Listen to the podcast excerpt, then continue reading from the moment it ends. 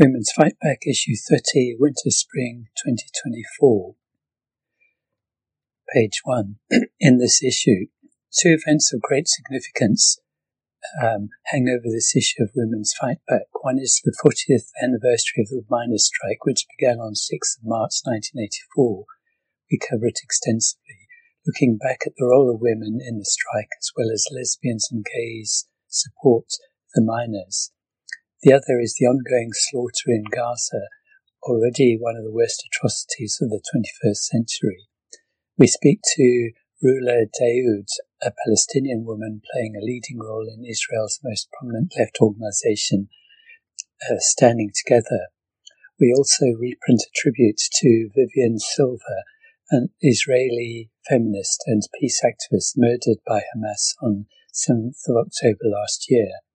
Beyond that, you will find a wealth of cultural criticism, an exhibition on women, on feminist revolts, tales of unwell women and Genoa's trans outcasts of the 1960s, dispatches from Mexico's struggle for abortion rights and the fight for democracy in Hong Kong, feminist dissidents in Belarus, and much more. We hope you enjoy it. Page 2 Israel Palestine. We believe in joint struggle. A new left confronts Netanyahu and Hamas. Rula Daood is a national co-director of Standing Together, grassroots movements mobilizing Jewish and Palestinian citizens of Israel in pursuit of peace, equality, and social and climate justice. Rula spoke to uh, Kelly Rogers. Rula Daood's first foray into political activism took place in a bakery in the southern coastal city of Ashdod during the 2014 Israel-Gaza war. As the air raid siren sounded, she found herself surrounded by strangers.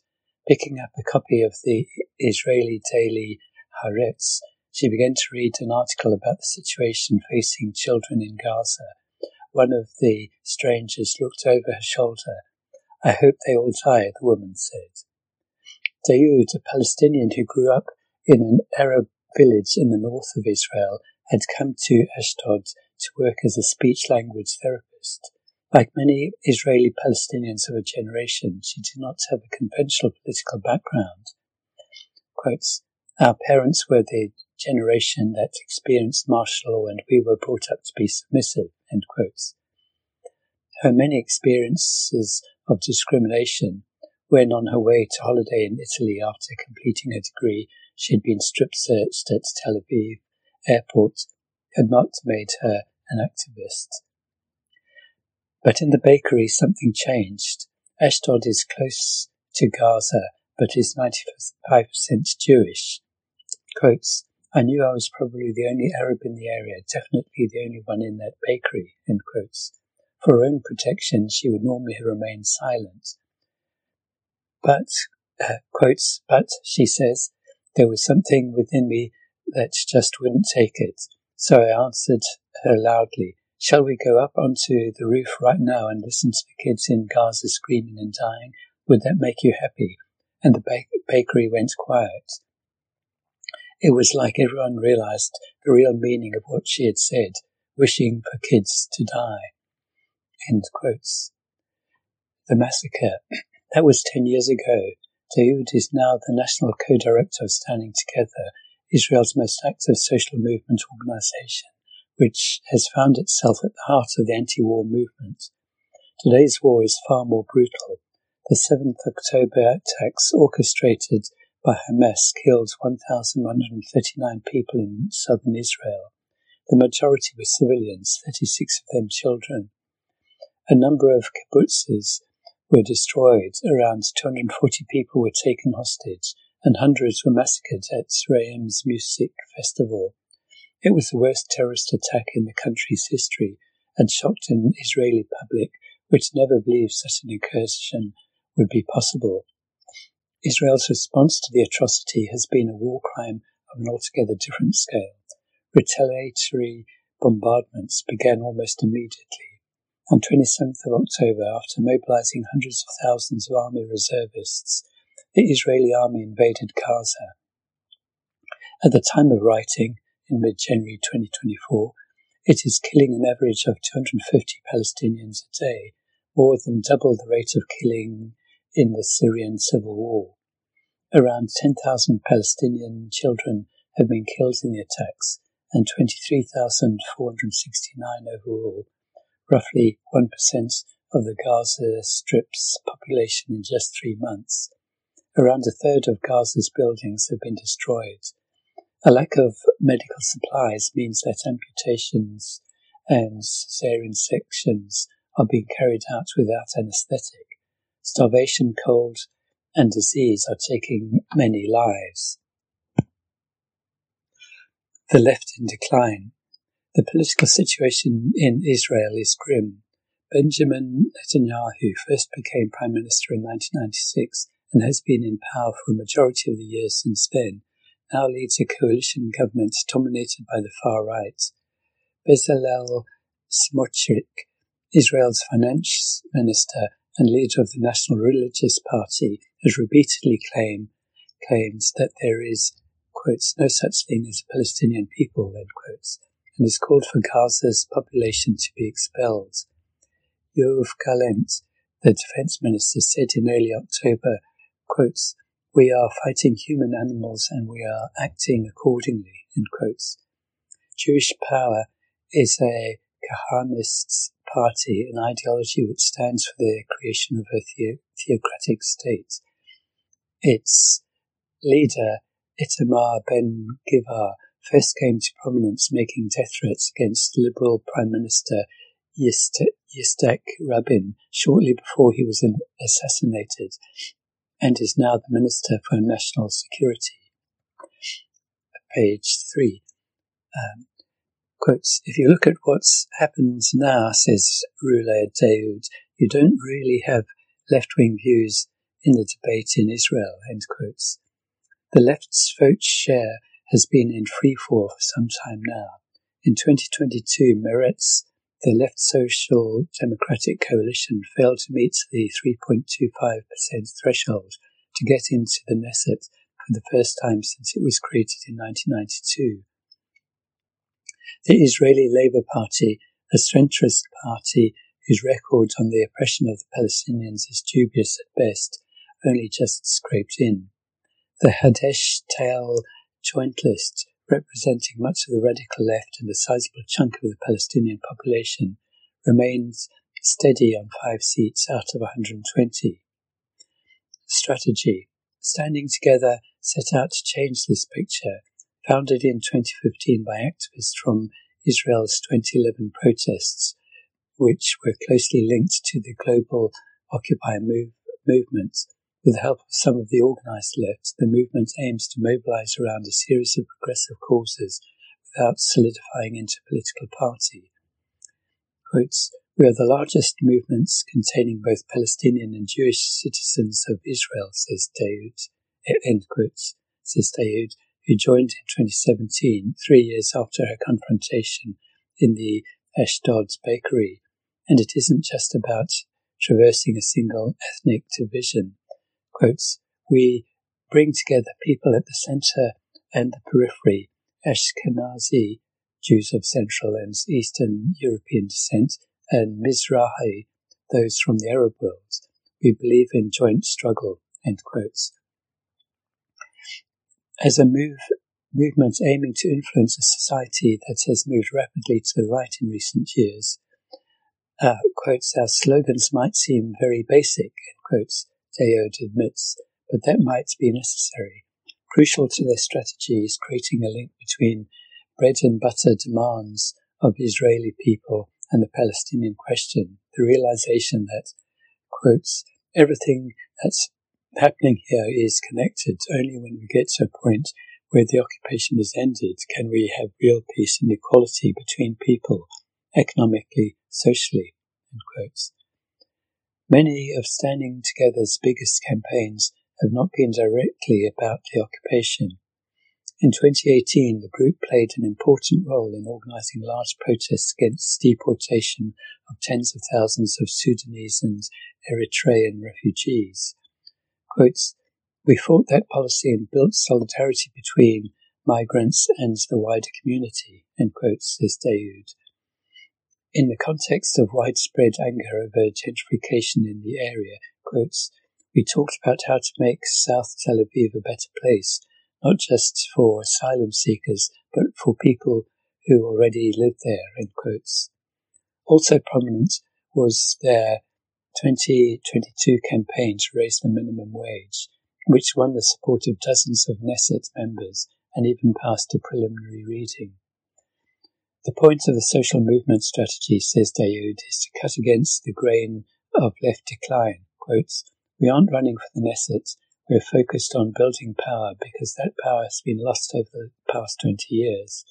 When we call out for a demonstration, that will attract much bigger numbers than a call from a conventional left party because we have been working with people for eight years on various issues and people see us and recognize us. This model gives, uh, gives you a much bigger spectrum of support than political parties. As a grassroots movement, you can have people from the far left all the way to the centre, and they can work together on different issues at different times. Even within this opening organizing, open organizing framework, the atmosphere in Israel means that, um, quotes, you have to be careful about what you say, how you say it, and who you affiliate to. People will do things without saying they're part of an organization, end quotes. Nevertheless, it cannot be denied that standing together strategy is working, at least organizationally. It now claims more than 5,000 paying members. Page 4. The anti-war movement. Its increasing prominence in Israel, Israeli society means that, meant that when the current Israel-Gaza was war broke out, standing together was well placed to play a leading role in the anti-war movement. A factor not often understood by commentators abroad is how widespread and immediate the shock of the October 7th attacks was. Quotes, some of our activists lost people in the Hamas attacks and others lost people in Gaza, end quotes, Daood says. For a time after the attacks and during Israel's initial response, understanding and expressing that shared pain was a major part of activity. Quotes, but you have to, have to understand the next step. The pain is shared, but what are we going to do now? End quotes. The barriers to organizing against the war were and are immense. Israel has a far right authoritarian government Emboldened far-right groups regularly respond with violence and death threats. Quotes, in times of war, people become more extreme, Daood says understatedly. Political figures, especially of the centre and right, started talking about wiping out Gaza. One even spoke about dropping an atomic bomb on it. This genocidal rhetoric became the only thing you could hear in the second month of the war.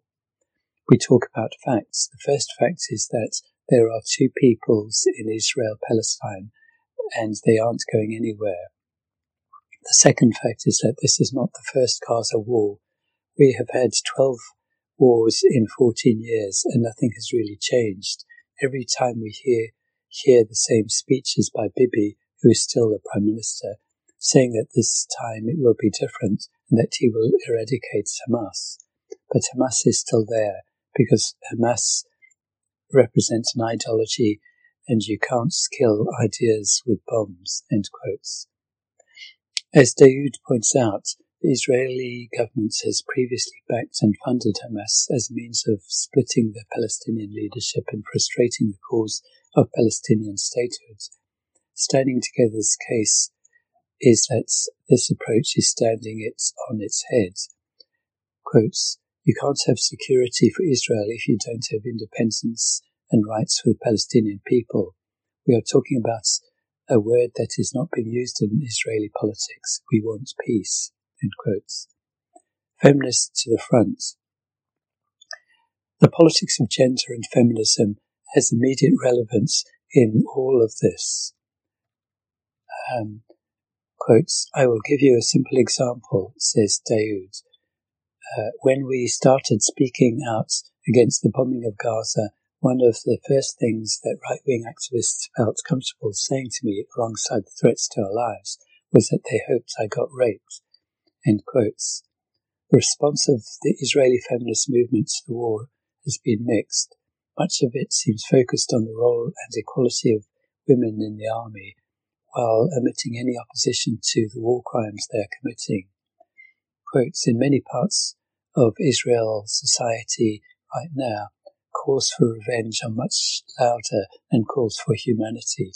We should be in a place where we have real solidarity between women in times of war, but it isn't really happening right now. End quotes. But things are beginning to change to some extent. To mark the first 100 days of the war, on the same day we conducted this interview, a collective of women organizing a march in Tel Aviv calling for the release of the hostages and for a ceasefire. I do believe that the voices who will lead that change will be feminist voices because we understand the real suffering that happens at times of war. UK Friends of Standing Together, a network for of activists building practical support and solidarity for Standing Together's work in UK trade unions and community campaigns. This network was launched at a meeting in December 2023 chaired by Labour MP Nadia Whittome. Sign up for the e-newsletter at ukfost.co.uk.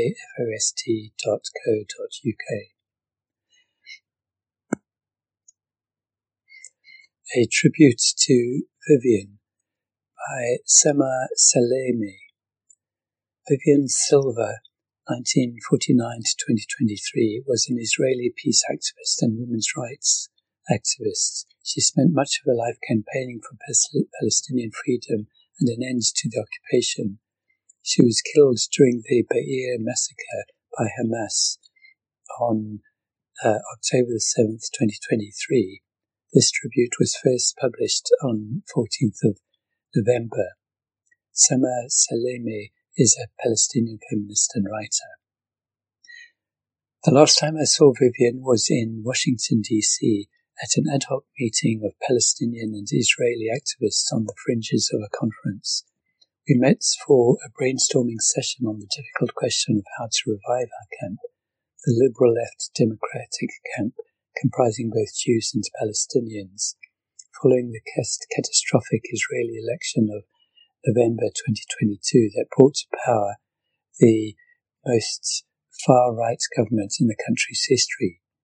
We laughed, jested, and joked, making fun of our situation, but there was great sadness in that room when Vivian said, quotes, I'm too old to establish and build another political body. I have to join what already exists. What's nice about being an old and sarcastic retiree is that I can say aloud what I think and I have nothing to lose. She continued, Our camp has lost quite a few times. We've taken many hits on the jaw. I've been through plenty in my own life as well.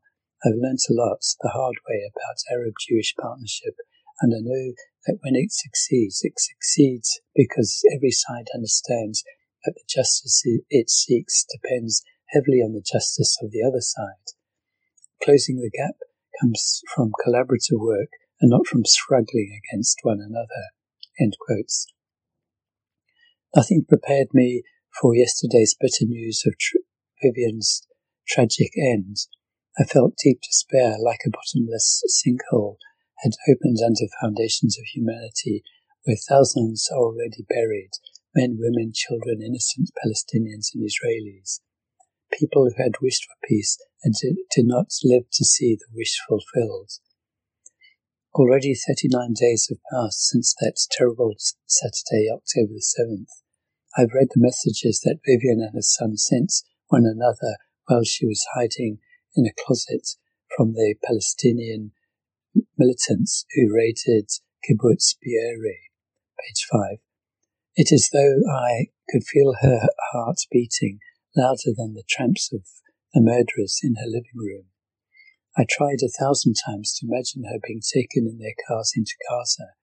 Quotes, what did she feel during those moments? In quotes, I wondered. I thought she might have looked with compassion compassionate tears in her eyes at the dozens of ragged Palestinian children standing on the Gaza roadsides, and she might have prayed for them in her heart. Vivian knew what their lives looked like under the under Israel's siege, and she would have known what was about to befall them when the Israeli army began its unprecedented assault on the Strip. Did you hear those bombs falling where you were? I thought to myself. Those bombs you hated because you knew better than anyone that they would not bring any sort of solution or security to any of us. I had convinced myself you were someplace safe, trying to communicate in a mangled Arabic with those around you and trying to explain who you were and what you stood for, a born activists with no reservations. I imagined you comforting the children taken hostage with you, keeping them busy and calming the other women held underground while the earth shook from Israeli airstrikes. The images I had in my mind and the headline I kept imagining, peace activists released, will never reach the media. Instead, last night we read, uh, quotes, body of peace activist from Be'eri identified, in quotes. Until that moment, I did not believe for a minute that you were no longer with us. I was sure you would survive this evil and would live to tell us about it, even entertain us with stories of the jalabaya you were given to wear, one made for a woman much larger than your tiny frame. Vivian, my dear, we will never have this moment. An iron sword can only kill.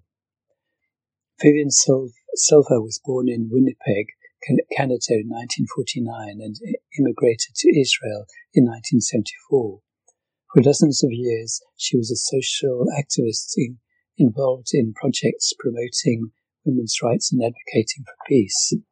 As the co-director of the Arab Jewish Center for Empowerment, Equality and Cooperation, uh, Negev Institute for Strategies of Peace and Economic Development, A-G-E-E-C-N-I-S-P-E-D. She worked to improve the lives of the Bedouin community in the Nakab Negev, helping to advance a shared society. She was active in the organization Women's Wage Peace, a board member of the human rights group B'Tselem, and a volunteer with the Road to Recovery, which helps transport cancer patients from Gaza to Israeli hospitals. One of the things she used to say often, which I think sums up her life's philosophy, is, quotes, if the only tool you have is a hammer, then every problem looks like a nail, end quotes. I told her once, quotes, you know the Palestinian people are not a, a piece of wood, not even a piece of metal. We are made of hard rock, so it will be difficult for a hammer in the hand of an idiot to crush us. Vivian believed in the power of women and the power of compassion and love, in the completely naive, simple meaning of those words. She knew, like many of us Palestinians and Israeli peace activists, that the army cannot bring peace and that an iron sword, the name of the is the name the Israeli army has given to its operation in Gaza, can only kill. The hammer crushes everything in its path, even those of us Palestinians and Israelis who survive this war will emerge from it crushed by grief. We'll erect a mourning tent out of misery and regret over the mountain of victims and the destruction that remains, and no Al Aqsa flood, as Hamas named its own October 7th operation, will return the thousands of children who lost their lives in Gaza and the south. No flag of victory will fly over Gaza's shores as they are pounded by the bloody waves of Israel's assault. There above, Vivian, I know you are meeting your friends, among them Ayman Tofaha and Meha, Palestinian partners in activism from Gaza.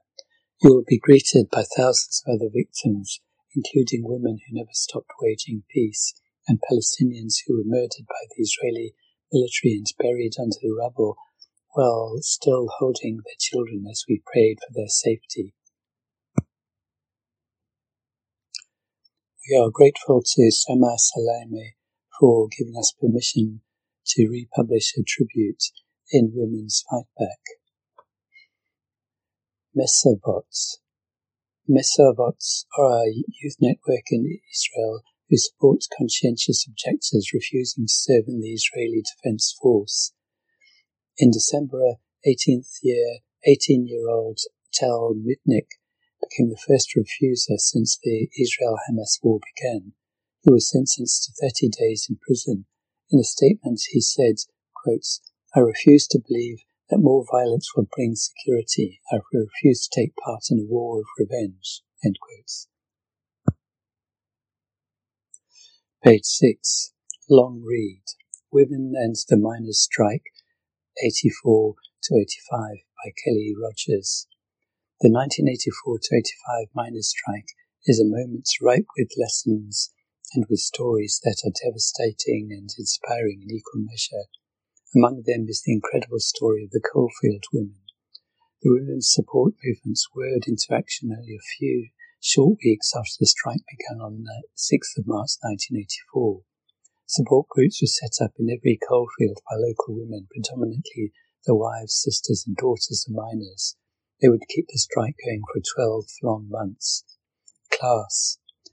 In Never the Same Again, published in 1987, Jean Stead wrote about the traditional values held by those in the mining communities. Although it was not unusual for women to work, the number of women in paid employments was lower in mining areas than elsewhere, and it was generally expected that women would take responsibility for childcare and housework. Stead writes, quotes, In their bones, they had always known that they were exploited, but they knew that at least their exploitation parallels that of the men they shared their lives with.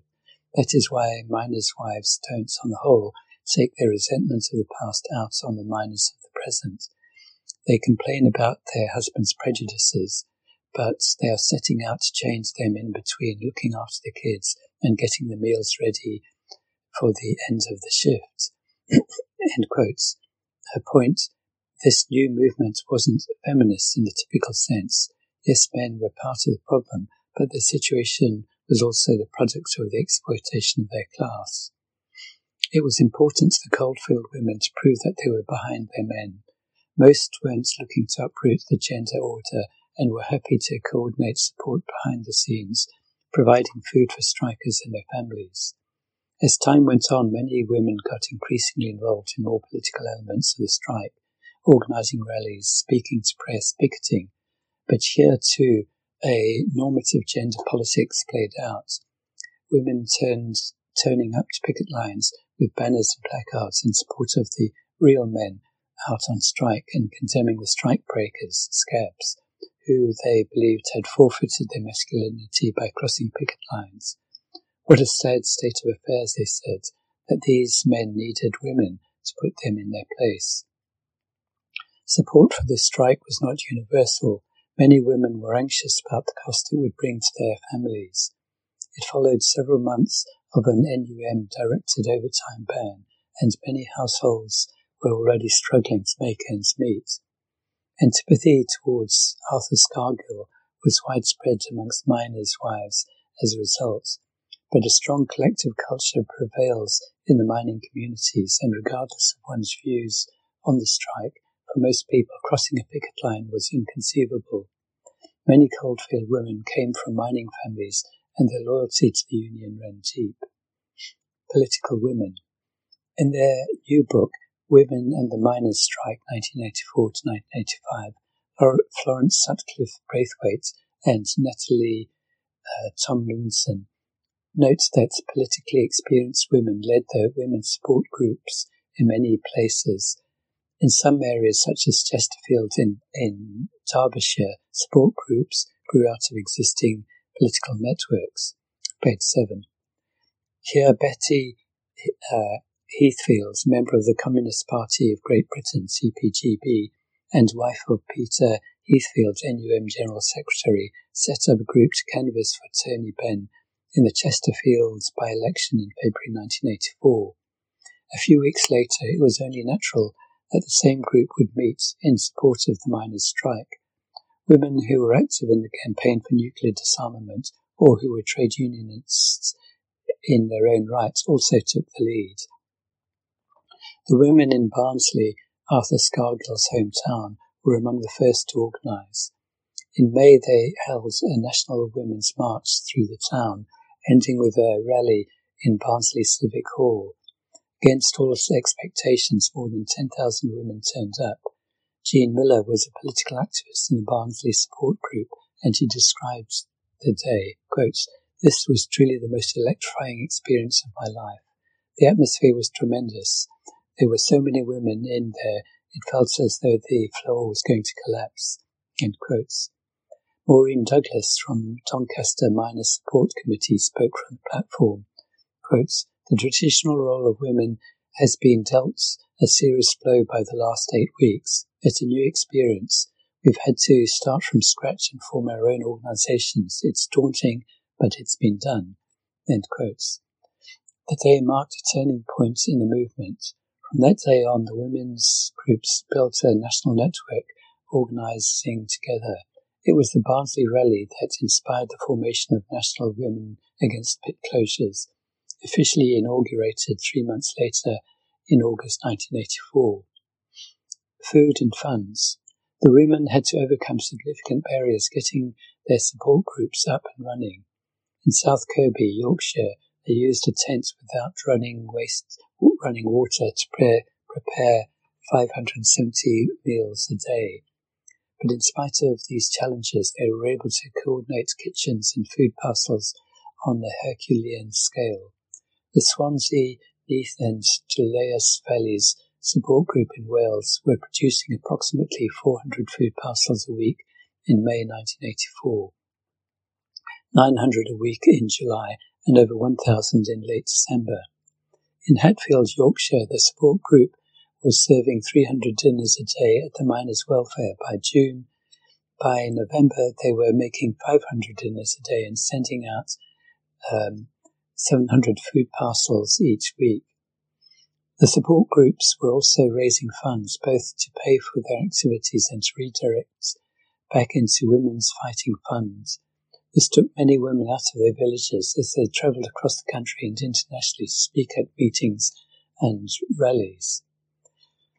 Between July 1984 and September 1985, National Women Against Pit Closures raised over £710,000, almost £3 million in today's money.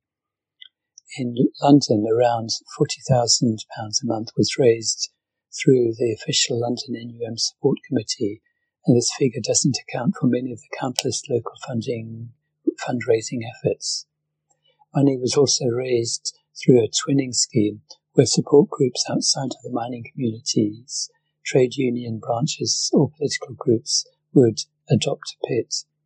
Women's Fight Back put out a call to local fight back groups and women's sections in the Labour Party to do just this. Speaking up. When the women's support groups began to garner attention from the press, they were often portrayed as traditional and simple, it was a compelling narrative, downtrodden housewife turned activist. This annoyed some of the coalfields women who were, by and large, educated, articulate, and more than capable. That said, a huge number of accounts speak to how personally transformative the strike was, especially when it came to speaking in public. Women threw themselves into collective study, discussing politics and debating union business. They did this so effectively that many of their husbands were taken by surprise when they took to the platform. Doreen Hamper from Blidworth in Nottinghamshire spoke about her experience.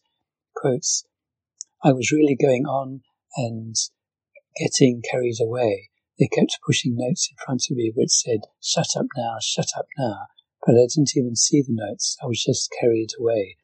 When I finished and came off the stage, my husband came up and came up to me and gave me a kiss. He said, quotes, that speech was fantastic, end quotes. It amazed him that I could stand up there and speak politics. So all those things that I've gone out and learned, it took a meeting for him to attend to listen to me speaking to realize how I'd come forward in eight months. Picketing. Some strikers had reservations about women picketing, as well as being worried about their safety.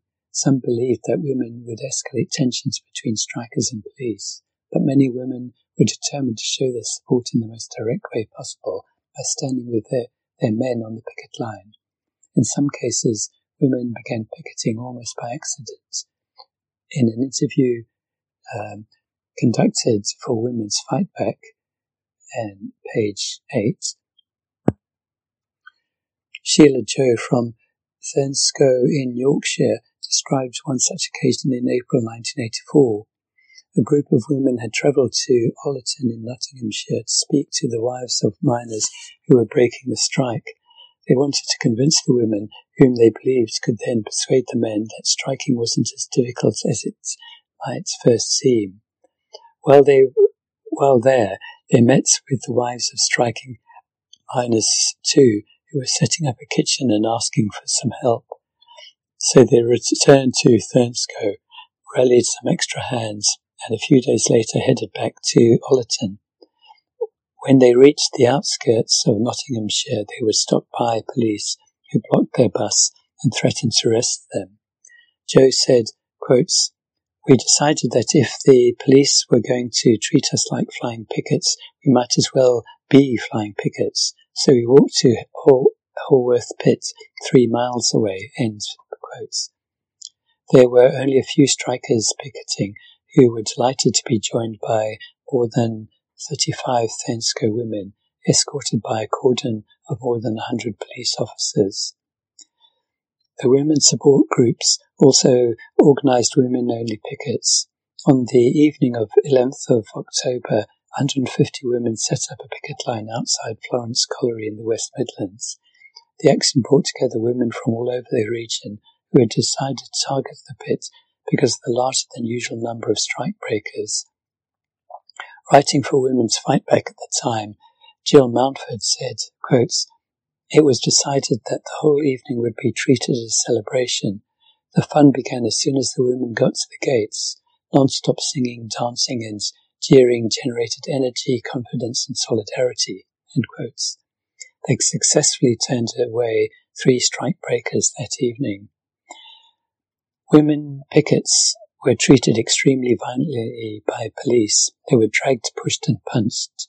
They were arrested and harassed while in detention. Aggie Curry was arrested after picketing in Nottinghamshire and recalled, quotes, They do clobber you. They don't give a shit whether you be male or female, end quotes. This was perhaps best captured by the now famous photo of Sheffield's WAPC member Lesley Boulton, who was attacked, attacked by a mounted policeman wielding a baton at the Battle of Orgreave in June, June 1984. National Women Against Pit Closures. The inaugural conference of NWAPC was held in July 1984 in Barnsley. Approximately 50 women from across the different support groups attended. A smaller inner circle uh, met with Arthur Scargill and Peter Heathfield beforehand to discuss the direction of the organisation. The NUM leaders were keen to ensure that anti-Scargillites in the Euro-communist faction of the CPGB, Scargill was close to the Stalinist wing of the party, wouldn't be able to take up any positions of influence. This divide would last the duration of the strike with Scargill keeping the organisation on a short leash. The Scargillites were keen to limit membership to miners' wives to minimise outside political influence. Others wanted to build a movement that drew on the strength of the trade unionists, socialists, and feminists that were signing up to help. At the November conference in Chesterfield, only three delegates were not miners' wives. Two of them, Ella Egan and Ida Hackett, both Euro-communists, argued for, quotes, links with peace movements and progressive women's quotes. They hoped that building a popular front along these lines would bolster the strike while reshaping working class politics to be more inclusive of feminists and other social movements. Betty Heathfields opposed them, holding the Scargill line. The sole priority of NWAPC was supporting the strategies of the NUM. Heathfields and other Scargill supporters won the debate, but tensions continued in lots of local groups. In some cases, as in Barnsley, support groups split over questions like these. Greenham Common. Feminist, feminism was sometimes a controversial topic in the Pits villages. One woman interviewed just after the strike by Betty Heathfield associated feminism with being anti-family. Anti-family. We've met a lot of feminists, quotes, we've met a lot of feminists and we've been insulted by a lot of feminists. Not that they meant to insult us, but we still want to be married women. We still want to love our husbands, love our kids. End quotes. Page 9. Nevertheless, important links were made with the wider women's movement. In the summer of 1984, coaches were hired to take women from the Greenham Common Women's Peace Camp to the picket lines in Wales and Nottinghamshire. Stead describes these visits, quotes, they would arrive at support centres unexpectedly and on impulse, in the way they did most things. A group would suddenly appear at a miners' welfare club, smelling of wood smoke. They would then start to talk, anxious as they were not to intrude into the intensively private world of mining communities. They were nevertheless determined to help if they possibly could. A Greenham woman produced their own badge um, at Greenham or on the picket line. And they spent the rest of the summer picketing outside miners and their families. Women from the mining communities visited Greenham Common in return, and bonds of solidarity and friendship burgeoned between the two camps. But there were profound political disagreements. Greenham was a peace camp, and the women argued with the miners, calling for non-violence on the picket lines, a position that was met with incredulity.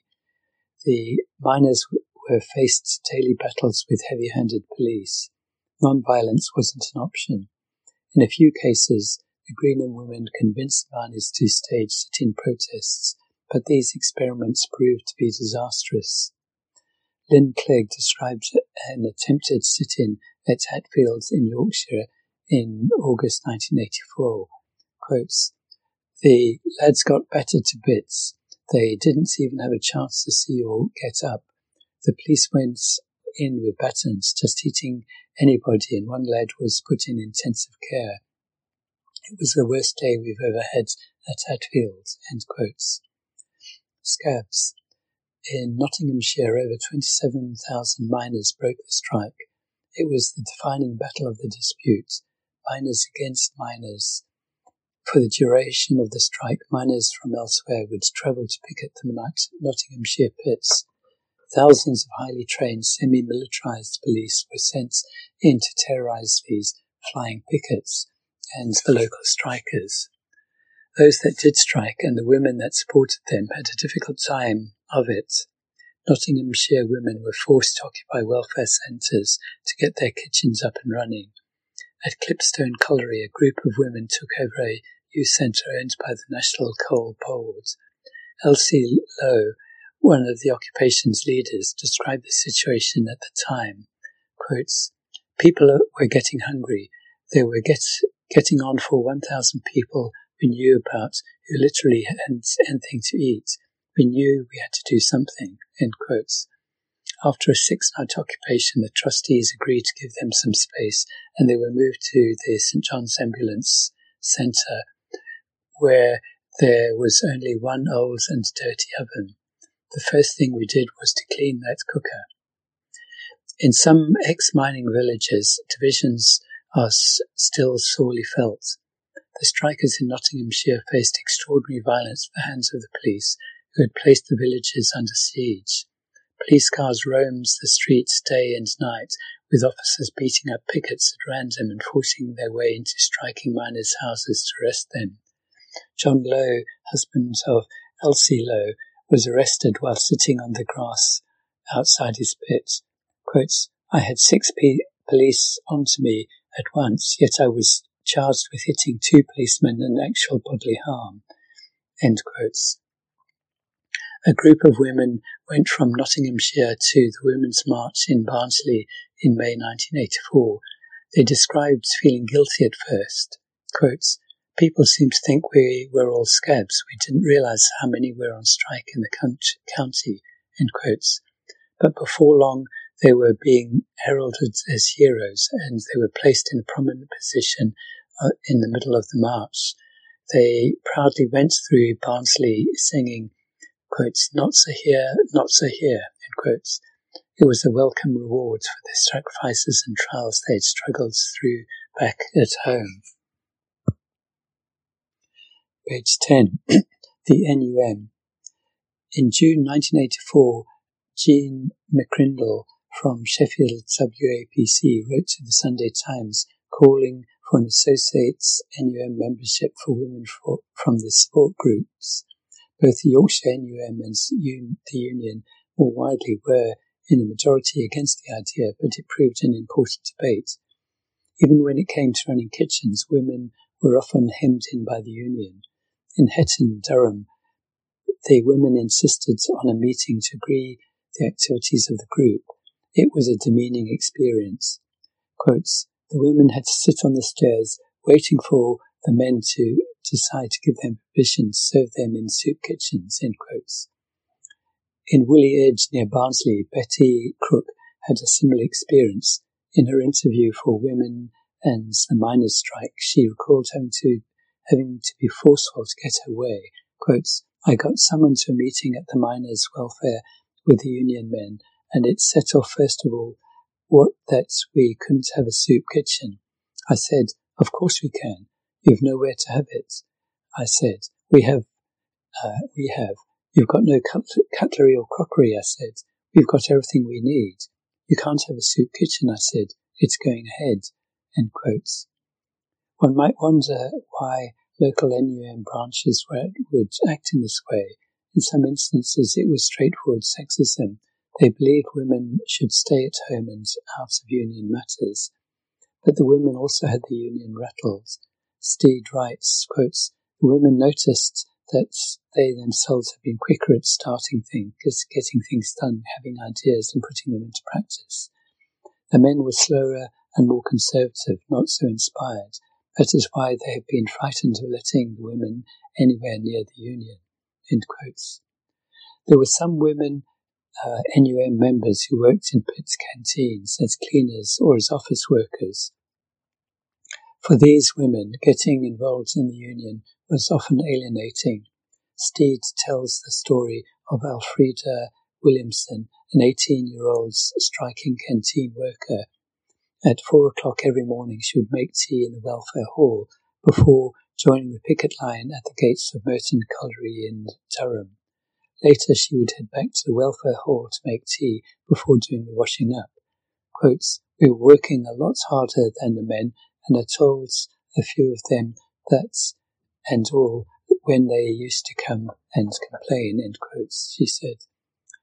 She asked to join the other strikers on the NUM bus to the pickets line and to be let off making the tea, but the union wouldn't agree.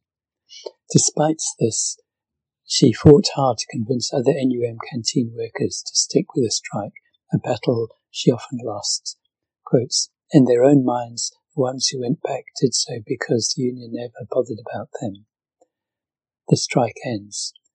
The conference uh, decided to end the strike uh, took place on 3rd of March 1985. A narrow vote 98 delegates, 91, sent the miners back to work after hours of tense debate. The fallout was bitter. 10,000 miners had been arrested during the strike and hundreds imprisoned. More than a thousand had been dismissed. Several coaches of sacked Scottish miners met the delegates as they left Congress House. One shouted as Scargill confirmed the results, quotes, We've given you our hearts, we've given you blood, We've given you everything, and then you sell us out. You've tarred and feathered with the rest of the scabby bastards. End quotes. He then began to weep. The women were just as devastated. Earlier in the strike, Sheila Jow had spoken to Women's Fight Back and said, quotes, We'll eat grass before we go back. The fight has got to be the, to the finish, end quotes. It was a sentiment that had been repeated thousands of times in meetings and rallies across the country. In her 1987 retrospective, Jean Stead writes, quotes, Almost universally, the women were against the miners going back to work. They had not suffered a whole year's priva- privations and hardship to give in then, but in the final analysis they had no vote and no real voice. In quotes. The mar- miners marched back to work beneath Union banners. In many places, the women's support group took their place at the front. Page 11. A week after the fatal votes, Ian MacGregor, chairman of the National Coal Board, declared, quotes, People are now discovering the price of insubordination in insurrection, and boy, we are going to make it stick. End quotes. Thousands of jobs were lost in the first few months after the strike ended. By 1991, only 15 out of 174 pits remained, with 160,000 jobs lost. The situation for the mining families was dire. Debts had piled up over the duration of the strike, and bills, rents, and mortgages, which had been frozen, now needed to be paid. The women's support groups kept going in some places for another two years to help. Remembering the strike. In 1985, North Yorkshire WAPC produced a booklet, Strike 84 to 5. In the foreword they wrote, quotes, In the coalfields there is a new breed of women who are only as old as the strike, who have won the admiration of people the world over. They have fought not behind their men, but shoulder to shoulder with them. When histories of the strike are written, all will agree that the women are glorious. This reproduces a common, quite condescending narrative. Before the strike, the miners' wives were backward and simple, but they were transformed by it. It brushes over the countless leaders inside the mining communities who built the support movement from the ground up, as well as the trade unionists, socialists, and feminists who shared their knowledge and spent a year building perhaps the most impressive solidarity effort the country has ever seen. But it is true that women did more than just stand behind their men. They uh, became leaders in the strike. Many in the NUM wanted to ensure the women remained auxiliaries to the union, providing food and funds but staying out of politics. In the end, many became the decision makers in their households, ensuring their men held the line. They toured the country and travelled abroad to speak at meetings and meetings and rallies, and they fought their own political battles to decide the strategies for their movement. Without their efforts, the miners could never have struck for so long. The lines of the class war were laid bare by the miners' strike. Thatcher's government sets out to destroy one of the best organising industries in the country and in, in succeeding set the stage for the deregulated, rampantly unequal society we live in today. Forty years on, it is as important as ever that we look back and learn the lessons of that fateful year. But we can also take heart and inspiration from the stories of courage, solidarity, and pride that marked the strike. When the strike was called off, Marlene Thompson, a miner's wife and activist, wrote a poem to mark the day. With heads held high, we'll struggle on, but as scabs are scab till the day he's gone. Page 11. History. Gays and miners, the enemy within. Clive Bradley is a socialist and a screenwriter, trapped um, Castlevania Nocturne. In the 1980s, he was a member of Socialist Organizer, the forerunner of workers' liberty, and an activist in lesbians and gays support uh, the miners, LGSM, a campaign group which supported the National Union of Mine Workers, NUM, during the year-long strike of 1984 to 85. LGSM is depicted in the film Pride 2014, which brought the story to a wide audience. Clive spoke to Ruth Cashman. The idea for uh, LGSM came from Mike uh, Jackson and Mark Ashton at the end of June at the London Pride March. I found out about the meetings when I ran into Mike doing a stall outside a gay bar in Islington and thought, oh my god, that's fantastic. The first big demonstration I ever went on, I was 17, was a mass picket for a trade union recognition dispute at Grunwick Film Processing Factory in London in 1977. It was a picket line of 20,000 people. We were there to stop the scab vans going in. When the NUM arrived, the chant went up, The Workers United will never be defeated. It's the fucking miners. In 1974, their strike was had helped to bring down Ted Heath's Tory government. Beginning, by the time the strike had started in 1984, we knew that, that we knew what was at stake in terms of the fight against Thatcher. We wanted to build support for the strike in the lesbian and gay community. Our main activity was raising money. Early in the government, uh, early on, the government had seized the NUM's money, and you had so many strikers with no wages at all. Page uh, 12. I think there was probably a dozen or so, um, a dozen or so people at the first meeting, but it got bigger over the course of the strike. Forty people at each meeting with a core of two dozen or so. Then there were others that would stand outside pubs, rattling buckets and collecting cash. The response outside gay bars was overwhelmingly positive. I remember a couple of arguments with people who said, Why should we support the miners? They wouldn't support us which obviously we were able to answer. We made quite a lot of money.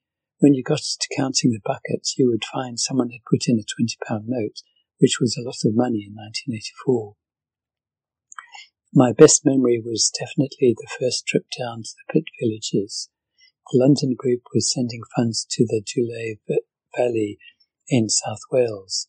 It was an amazing experience for all of us. We were put up with families for a couple of nights and just hung out, got drunk and sang songs. Pride. The experience of watching Pride was very strange. The writer Stephen Beresford did something very clever, a rom-com between two communities. That is a tricky, tricky thing to pull off. He did it well and people loved it. And there is enough in it that feels true to what happens. In my line of work, people talk about dramatic truth as opposed to actual truth. Pride has that. Obviously, there were some fictional characters. The character Bromley, the young one who gets involved and is later outed to his family. But I think Stephen needed that element of the story to draw us into it. The actor who plays Mark, Ben Schnetzer, does an incredible job of capturing something of Mark's charisma. Mark was an infuriating but very charismatic person. I think, you can't be sure, but I think it's true, that none of it would have happened without Mark. He had an, uh, an energy that was quite unusual. Politics. Many of us were in socialist groups. Mark was in the Communist Party, I was in Socialist Organiser. There were people in militants or ex-members. That was part of what LGSM was It was in truth people who were already politically active. The biggest argument we had during the course of the strike was to do with the Polish Solidarity movement. Of course, other people will have slightly different memories of it, but this is how I remember it. The movement in Poland, led by the Free Trade Union Solidarity, took place in 1980. This was a mass workers' movement which won democratic and workplace rights, and it was crushed by a coup in 1981 I wrote a leaflet which compared British trade union, union law to what was happening in Poland and took it for granted that a free trade union was a good thing. It was never published. Mark threatened to resign, which would have been disastrous. The Communist Party's position on Poland was ambiguous, but they certainly didn't support solidarity. Mark and I would argue from our different political perspectives, as we all would, but we were focused on what united us, raising money for the strike. We all got on pretty well. Mark was very good with uh, Jimmy Somerville, the singer from Bronski, beat the Communards, who supported LGSM. The band became big during the strike, and when Mark died in 1987, Jimmy wrote the song For a Friend, which plays over the credits of the film. And of course, we all know, all know knew that's what the song was about. It was very moving. Lesbians. The inclusion of the L was quite unusual at that time. I think there were two lesbians at the first meeting. Later there were more. Further down the line, some of the women set up different group, Lesbians Against Pit Closures.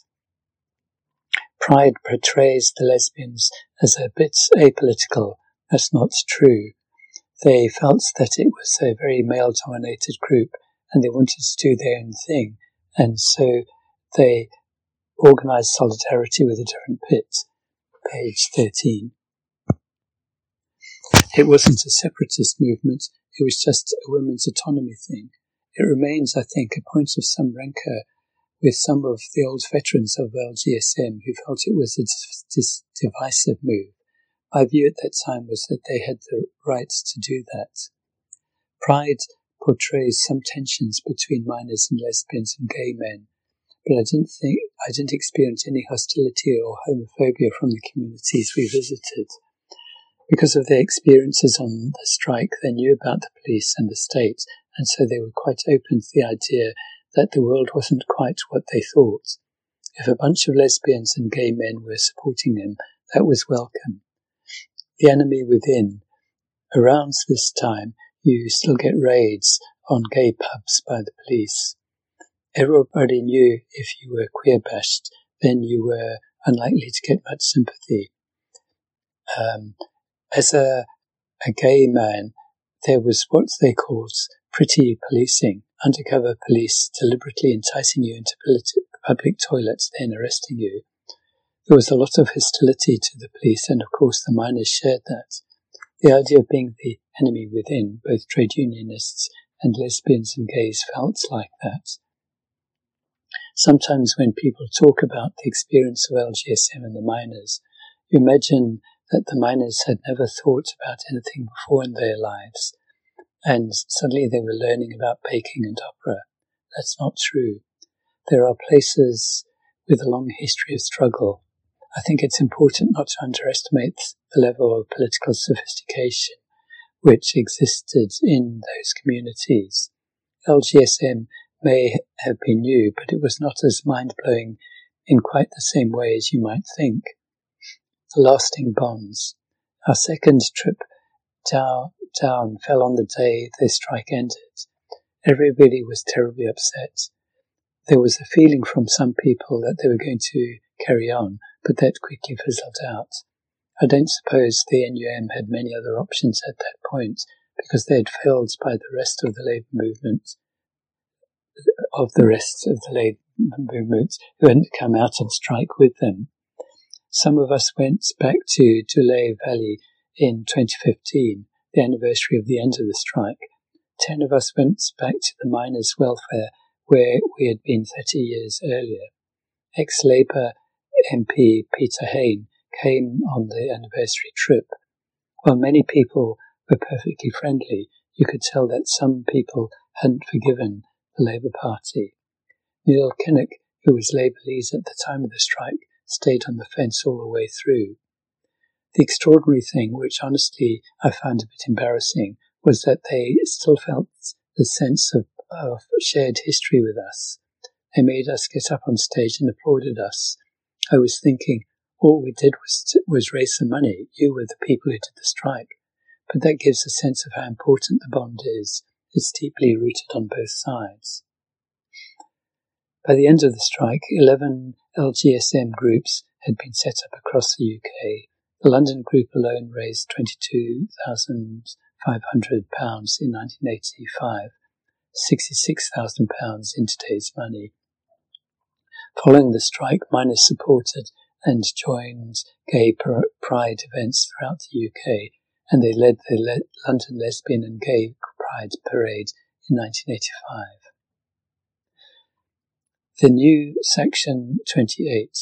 In the last issue of Women's Fight Back, we reported on the new Section 28, the government's non-statutory guidance on trans pupils in schools.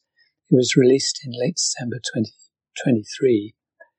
The advice to schools is that they should inform parents without a child's consent about a request to change gender, take a very cautious approach to allowing pupils to social, socially transition and deny it entirely to primary pupils. That schools and teachers do not have to accept a child's request to socially transition, think uniforms and pronouns, and that girls and boys' schools can refuse admission to trans pupils. This attack on trans youth must be fought at every level. Trade unions in the 1980s were at the forefront of the campaign to repeal Section 28, the law banning schools from promoting homosexuality. We call on school workers in workplaces and on the education unions to organise a campaign of non-compliance. Get in touch with our school workers fraction and organise with us on this issue. Office at workersliberty.org. Page 14. Lessons from Mexico. Veronica Cruz Sanchez is the founder of Las Libres, an organization based in Guanajuato, Mexico, which campaigns for universal access to free, safe, and legal abortion. Since 2021 and the repeal of Roe v. Wade, Las Libres have been supporting women in the US to access abortions as well. Veronica spoke to Camila Vergara. What is Las Libres? Las Libres is a feminist organization in Guanajuato, Mexico, that I and other feminists founded 23 years ago. In 2000, the state decided to criminalize abortion even in cases of rape, the only legal exception previously. There were big mobilizations against this law. We presented people with real stories and succeeded in getting large segments of the population outraged over an issue that society did not want to talk about. We managed to get the law struck down after only a month. But we realized that, in practice, women in Mexico did not have access to abortions after rape. Most women either did not know they were entitled to an abortion or were denied access by the authorities. That's how Las Libres started. We didn't um, know how we were going to do it, but we decided we were going to guarantee access to legal, to free, legal, and safe abortions. Helping women access abortion is a chief aspect of your work now. How did you get started? Answer. We approached private gynecologists, doctors, lawyers, and psychologists and built a network of people who would help us support women and girls who had been victims of rape in, in accessing free, legal, safe abortions and in accessing justice. We educated ourselves. We learnt about medical abortion, a process that usually involves taking mifepristone and misoprostol, and saw how simple it was. Because we had emerged during the protests, we were very well known. We stated publicly that we could guarantee uh, abortion access, and women started to come to us. Women who hadn't been raped came to us too, and we'd say, Well, it's the same thing, isn't it? This is how the abortion accompaniments works, as they are known throughout Latin America. Again, um, mutual aid networks that enable women to access safe abortions. Jumping forward to today, we help women outside of Mexico too. We've supported women from Texas since 2021, and when Roe v. Wade was overturned, we began receiving requests from all over the US. Today, the larger part of our efforts are focused on women in the US. In Mexico, we are no longer the only network, as we, are, we were 23 years ago, and women have options. In the UK, in the US, we are the only Latin American network lending support. Question. The work to guarantee abortion rights is not exclusive to Mexico. There are protests and networks in the whole region. Can you say something about the phenomenon that's come to be known as the Green Wave?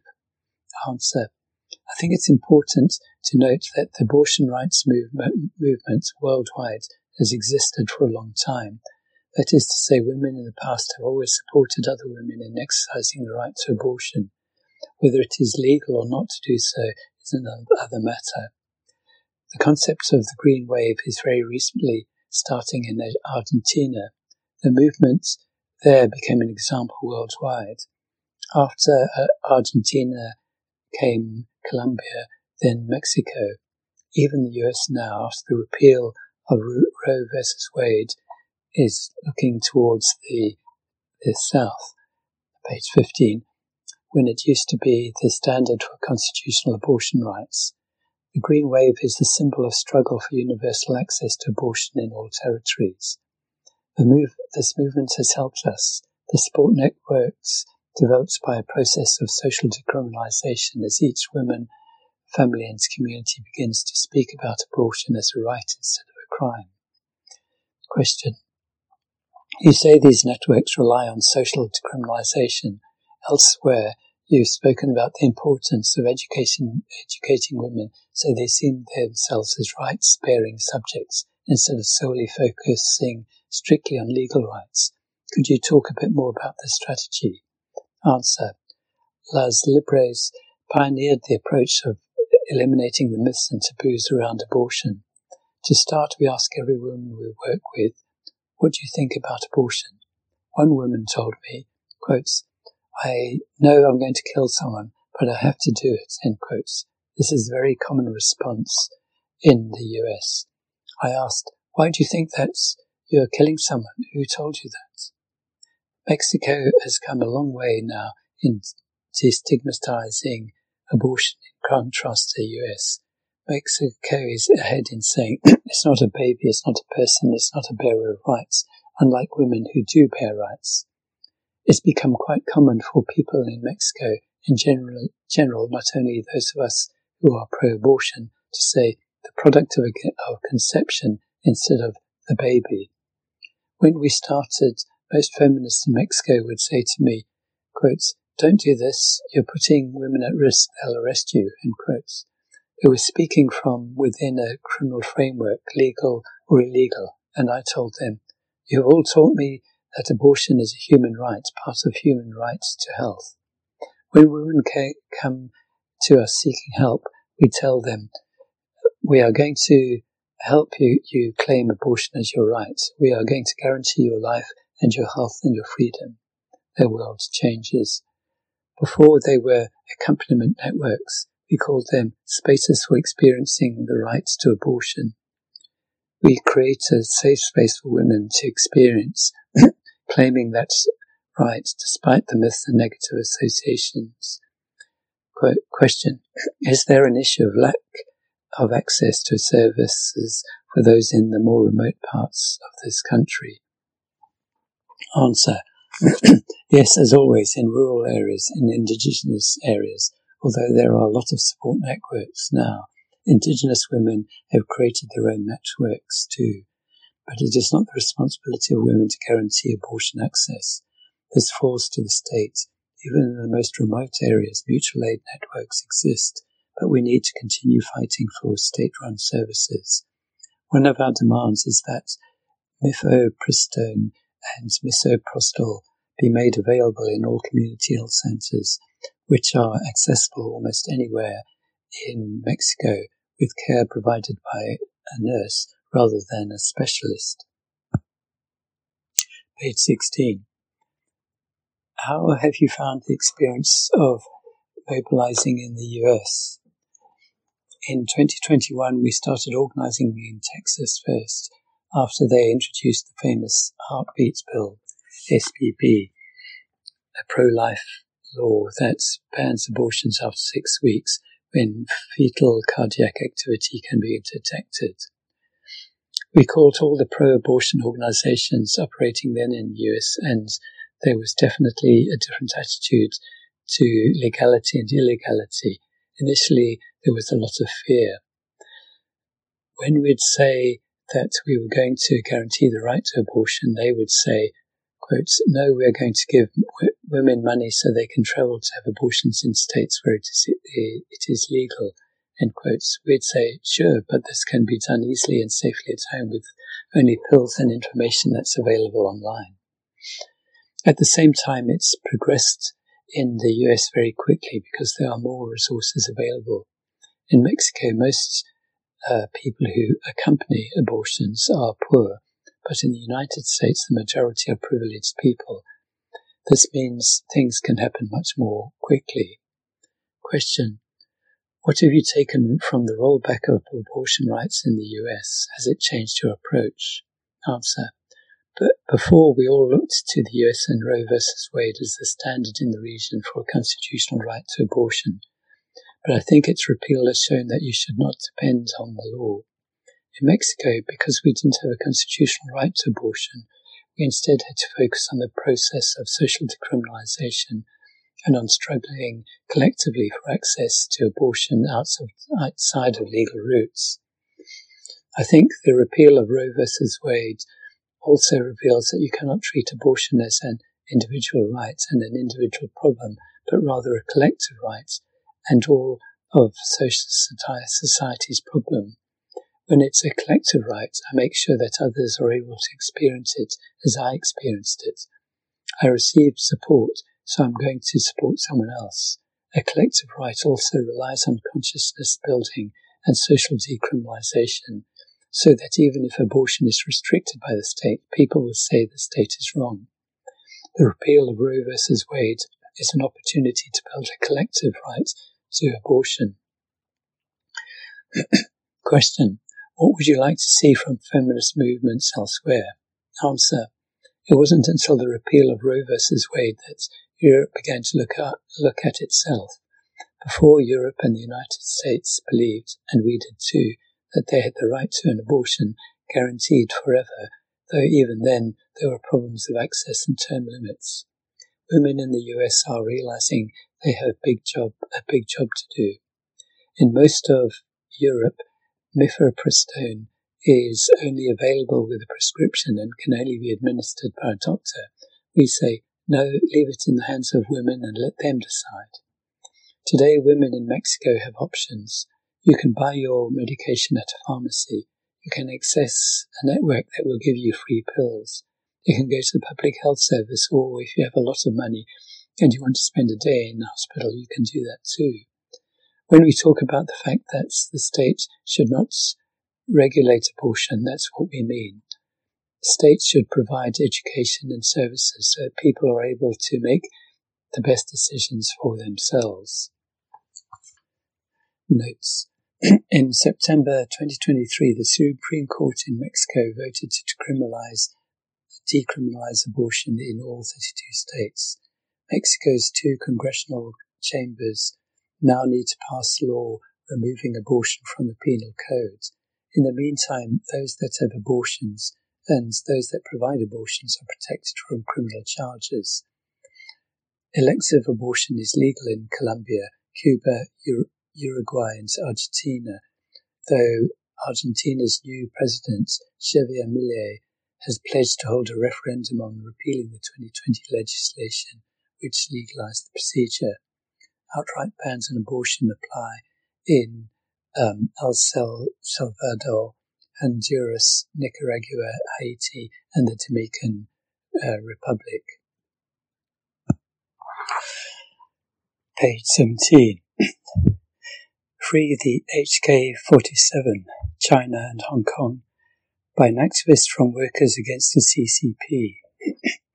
In November, around 100 trade unionists, Hong Kongers, Chinese dissidents, and allies gathered at the Chinese embassy to protest in solidarity with the Hong Kong 47 and other political prisoners. The 47 are on trial for conspiracy to commit subversion. The charges relate to their alleged participation in a 2020 primary vote to select pro-democracy candidates for elections to Hong Kong's semi-democratic parliament, the LegCo.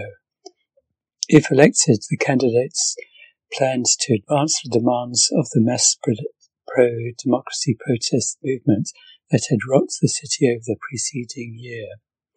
Workers against CCP coordinated the, pro- the November protest to coincide with the trial's closing statements. The authorities have dragged the trial out for years, leaving many defendants to languish in jail. Even now, January 2024, there is no date set for verdicts. Um, beyond the 47, the protest also stood up for many other Hong Kong democracy and labour activists arrested and detained by the state. Carol Ng. Carol Ng, one of the 47, was arrested after running for the Labour Party in the primary. Ng has a long history as a trade union militant. Twenty years ago, she founded the British Airways Hong Kong Cabin Crews Union. As its leader, she fought against discrimination, wage deductions, and job cuts. UK based Br- British Airways workers who had become close comrades with Ng brought the BASSA Union banner to the protest and spoke of her kindness, determination, and courage. More recently, Ng became chair of the HK Confederation of Trade Unions and in 2019 led the CTU during a general strike in support of the democracy movement.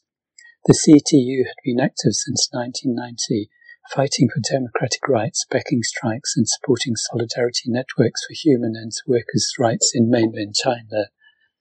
It coordinated independence unions distinct from the state backed Communist Party aligned Federation of Trade Unions, which avoids industrial militancy and alongside most of HK's big bourgeoisie has opposed democratization. The CTU was boosted in 2019 and 2020 as sections of the democracy uh, movements uh, to, turned to trade unionism. Resists tyranny join a union was a regular chant, and a flurry of new independent unions were founded. But state repression smashed the movement into retreat, and since 2021, the CTU and many of its affiliates have been forced to dissolve. Winnie Yu, one of the those new unions combines combining workplace militancy and political action, was the Hospital Authority Employees Alliance, HAEA, founded in, in 2019 by Winnie Yu. Yu is now on trial as another of the HK47. Yu, a nurse, volunteered as a protest medic during the democracy demonstrations and occupations of 2014 and 2019.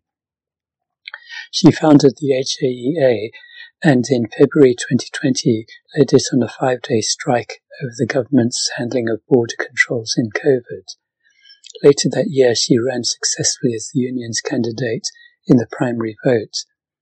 By the time it was forced to dissolve in 2022, the HAEA was the largest health union in HK, representing around a quarter of health workers. Elizabeth Tang. We also highlighted the case of Elizabeth Tang. Tang is not one of the 47, but was arrested in March 2023 and charged, like the 47, under the totalitarian national security law. Tang helped found the CTU and served as its chief executive for 16 years.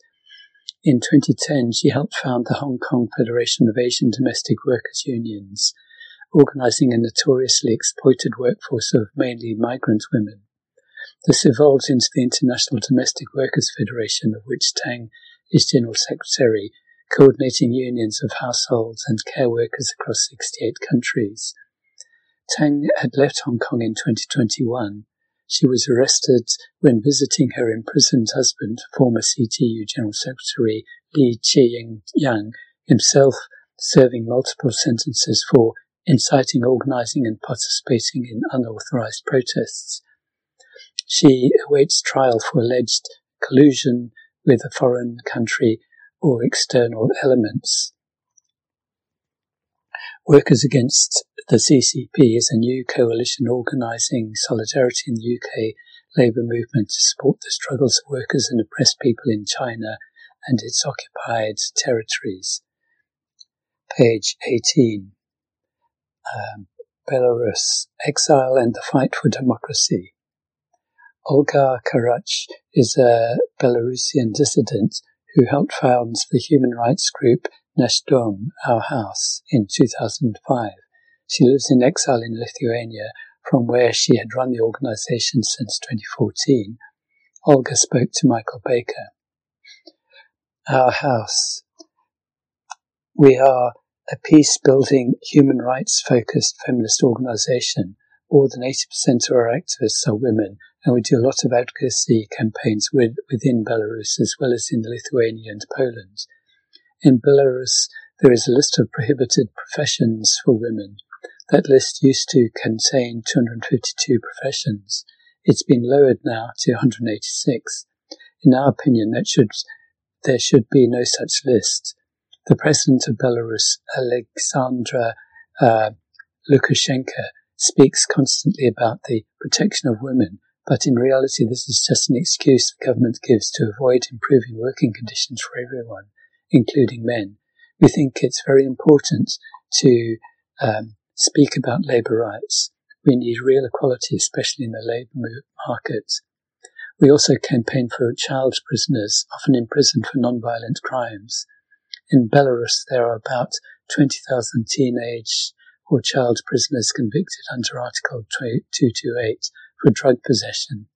Lukashenko uses these children and teenagers like slaves. They work for prison companies and receive five to ten uh, euros per month, sometimes as little as one. This lasts throughout eight to ten year sentences. Belarus only has a population of nine million, so to have 20,000 young men behind bars is an unbelievable injustice. They face torture, no access to medicine, and many other problems. Since the start of the war in Ukraine, we began the campaign No Means No, the first women's rights campaign I've ever been involved in.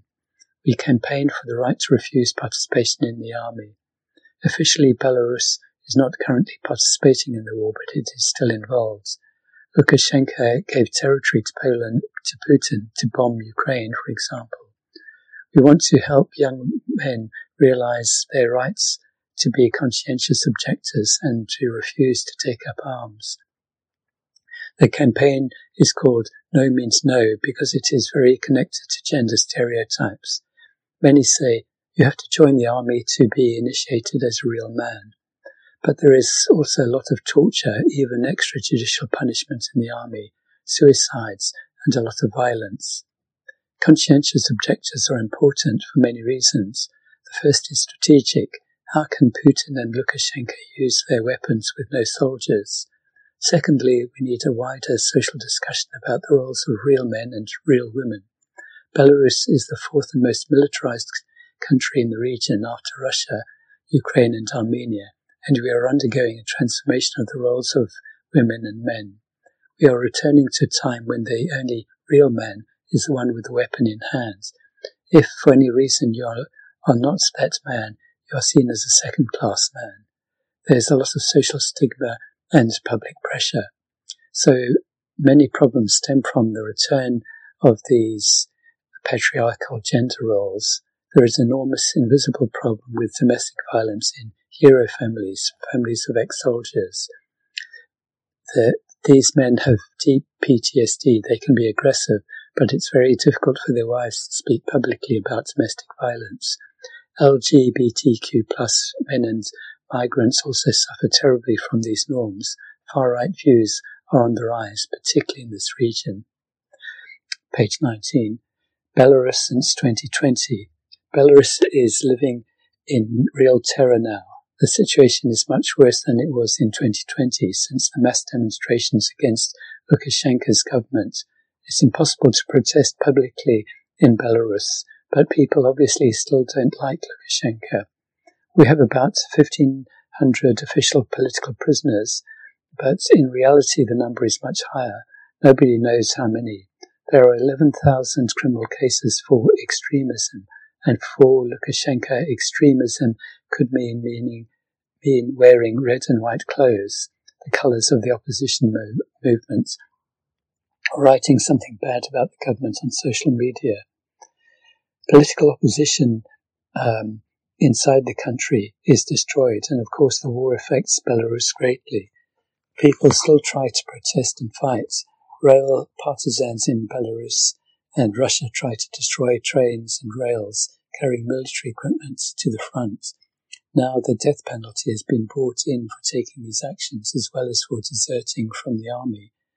People don't want to participate in the war, but they, they mostly support Ukraine, but it's very difficult to say anything about it publicly. We have no independent trade unions, no independent media, no independent TV, no independent parliament, no independent prosecution department, nothing. Lukashenko controls everything. In February 2024, we will have so-called elections for the national parliament. Lukashenko is trying to gain legitimacy. He needs to do something to regain public support, which isn't easy because people hate him. Nobody knows how many have been imprisoned or tortured. Many people want democratic change, but under current conditions it's impossible. Many Belarusians believe that victory for Ukraine will help the situation in Belarus. We hope that Ukraine could win in 2023. There's disappointment and confusion. Nobody knows how long the war will be, and it's clear that Putin will keep Lukashenko in power at least until the war ends. Perhaps not as president, but as some kind of leader. Lukashenko was very sick this year, which gave us some hope. It's very hard to organize any sort of independent polling in Belarus, but if you speak about the half a million Belarusians outside the country, they tend to be very pro-European. Things were a little fuzzier before the Ukrainian war, but now you can't be in between. You have to take a side. Russia, Ukraine, and Belarus are three in, interlinked uh, nations. For many Belarusians, this is like a war between brothers. Many Belarusians have relatives in both Ukraine and Russia, and the reverse is true of both other countries. Social and familial connections have been destroyed since the start of the war. Families split over opinions on it. Opposition. Svetlana uh,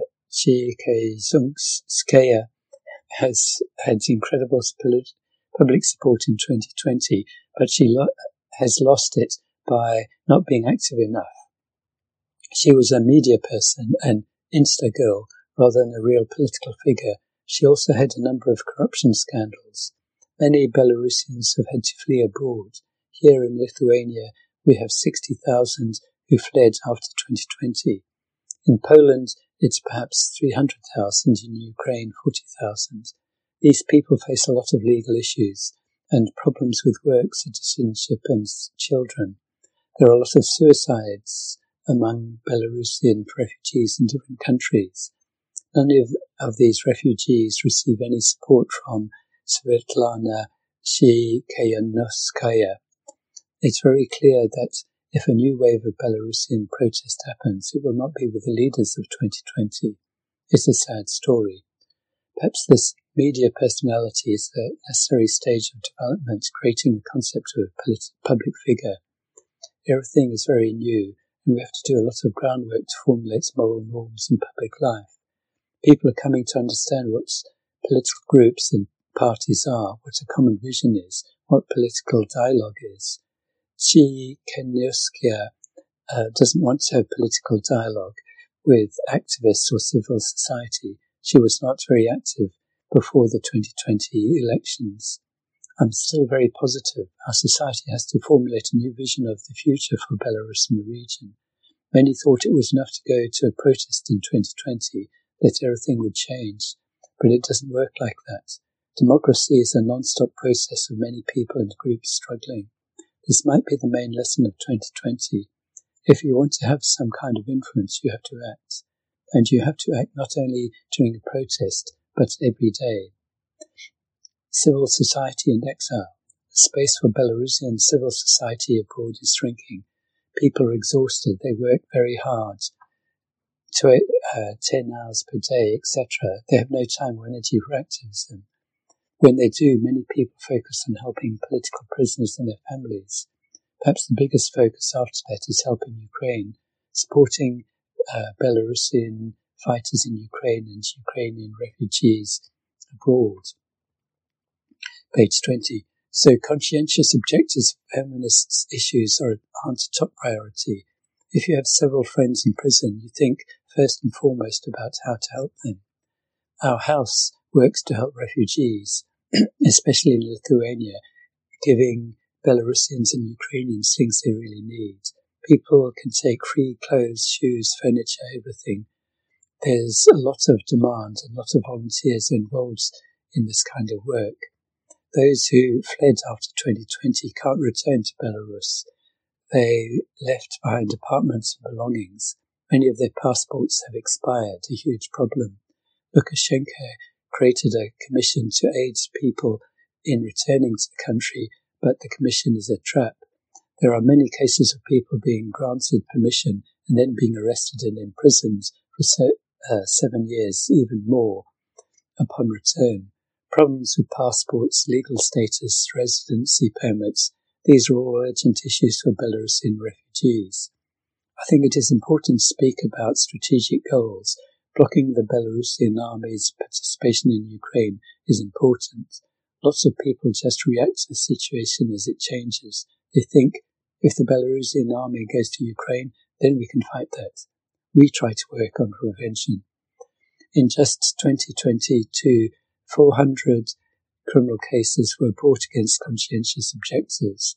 The Belarusian police have around 5,000 men wanted on conscientious objector charges.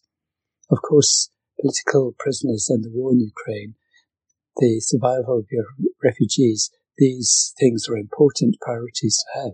But we also have to think about the future. We can't just run after the train. We need to drive it to be proactive rather than reactive. What we need, Belarus needs much more integration. We need to learn democracy for people who know only to take dictatorship, first Soviet, then Lukashenko. Democracy is something very abstract. We need help to develop independent civil society structures, trade unions, political parties, NGOs, campaign groups, and so on. In my opinion, it would be very helpful to have some kind of common project or program. People learn democracy in real time, in real places. We have to formulate new ideas and many new rules. European and British civil society can help us with these very complicated, difficult processes. Page 20. Women in Revolt by Jill Mountford. Art and Activism in the UK 1978 to 90. 8th of November 2023 to 7th of April 2024 in Tate Britain. This is an exhibition born out of love, respect and admiration. It is loud, proud, angry and gritty. It gives space and voice to those traditionally excluded, uh, working class women, women of colour, the queers and the punks. It is trans-inclusive, intersectional and socialist focused. It is groundbreaking and rule-breaking, audacious and unapologetic. It brings together the work of over 100 artists alongside feminist activists, artifacts and ephemera in an exhibition of art, social history and politics. It is the biggest exhibition ever staged at Tate Britain by some distance and the biggest survey of feminist art in the UK. Jam packed into three rooms, it is divided into six themes plus three outside exhibits in one of Britain's biggest and most well respected public art spaces. What is there not to love about Women in Revolt? Linsey Young is the lead curator and turbo driving force behind the show. The project pay, repays a debt of gratitude to her mother, a working class single parent who worked as a nurse and lived with a serious chronic health condition. As Young puts it, quotes, a woman who, has, who was let down by the government's dismantling of the welfare state, end quotes. How many exhibitions in galleries anywhere in the UK have been inspired by a story so commonplace and yet so invisible to the art establishment. The exhibition begins in 1970 with photographs and artifacts from the first Women's Liberation Conference in Oxford, page 22 to uh, 21. Following a chronology in a somewhat messy show has its merits, but given this is a rule breaking exhibition, I think Young has missed a, a trick here. She should have abandoned convention and moved the white middle class women to another room further along and instead started Women in with Black Women Time Now. The story is told here through the eyes of black and Asian artists and through activists' photographs, magazines, posters, badges, and pamphlets is a junction where class, race, gender, and sexuality intersect and for me explode like a giant party popper. Marlene Smith. Marlene Smith's Good Housekeeping uh, 3 2023, a remake of her original 1985 piece, is a protest piece about the police shooting of Dorothy Cherry Groce in September 1985, which sparked the 1985 Brixton riot. It consists of a portrait of Cherry and carries the words, quotes, My mother answers the door at 7 a.m. She is not bulletproof, end quotes. This is a raw piece which speaks loudly about race, class, gender, and policing in Thatcher's Britain. The shooting left Cherry paralyzed from the waist down for the remaining years of her life and sentenced her to an early death. Smith's work is very arresting, and I was plunged back into the events of the time. There was so much anger and energy in response to police brutality, poverty, and unemployment. This energy was, however, unorganized. In 1985, the immediate tools to hand were rioting, looting, and more brutality. When Broadwater Farm in Tottenham erupted in October in response to the police killing of Cynthia Jarrett, rioters armed with machetes and knives killed PC Blakelock, practically decapitating him. The Labour movement was in retreat after the defeat of the miners' strike. Thatcher and her working class hating government were driven were driving an agenda of deregulation and authoritarianism and were systematically crushing working class institutions. Meanwhile, our movement, the labour movement, was led by snivelling, treacherous gobshits.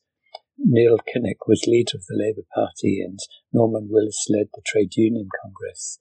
Neither of them had anything to say to black or white working class youth or the class as a whole. Sutapa Biswas. One of my favourite works in the exhibition is Housewives with Steak Knives, 1985 by Sutapa Biswas. This is a painting of a housewife transformed into Kali, a Hindu goddess of war, set on destroying evil. Biswas painted Kali with a garland of severed heads, wielding what looks more like a machete than the steak knives I'm familiar with and holding a decapitated white male head in one of her four hands. In another hand, she holds a small flag with portraits of Artemisia Gentileschi, a rare Roman artist in the Baroque period.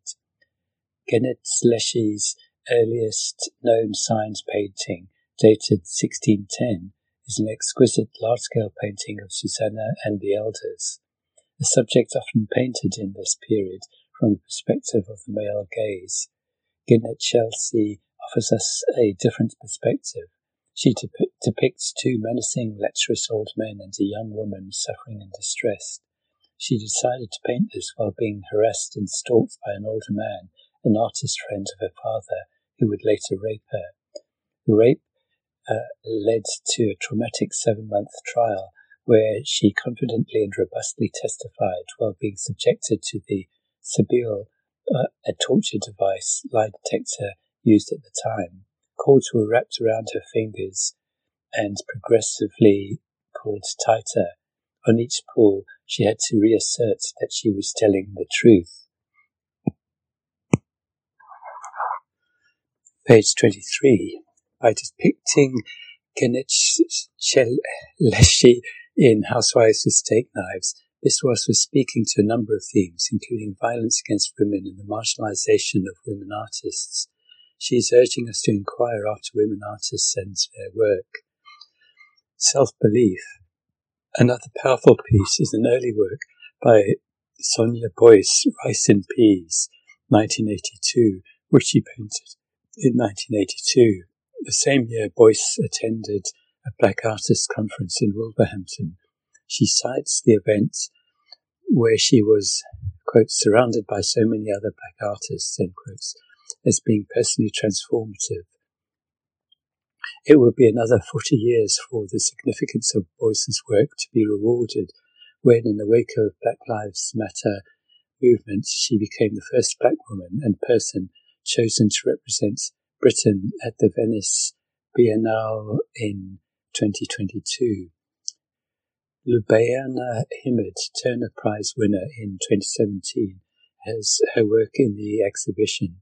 The Carrot Piece, 1985, depicts a white clown on a unicycle tangling a carrot on an end of a long stick, trying to seduce a black woman.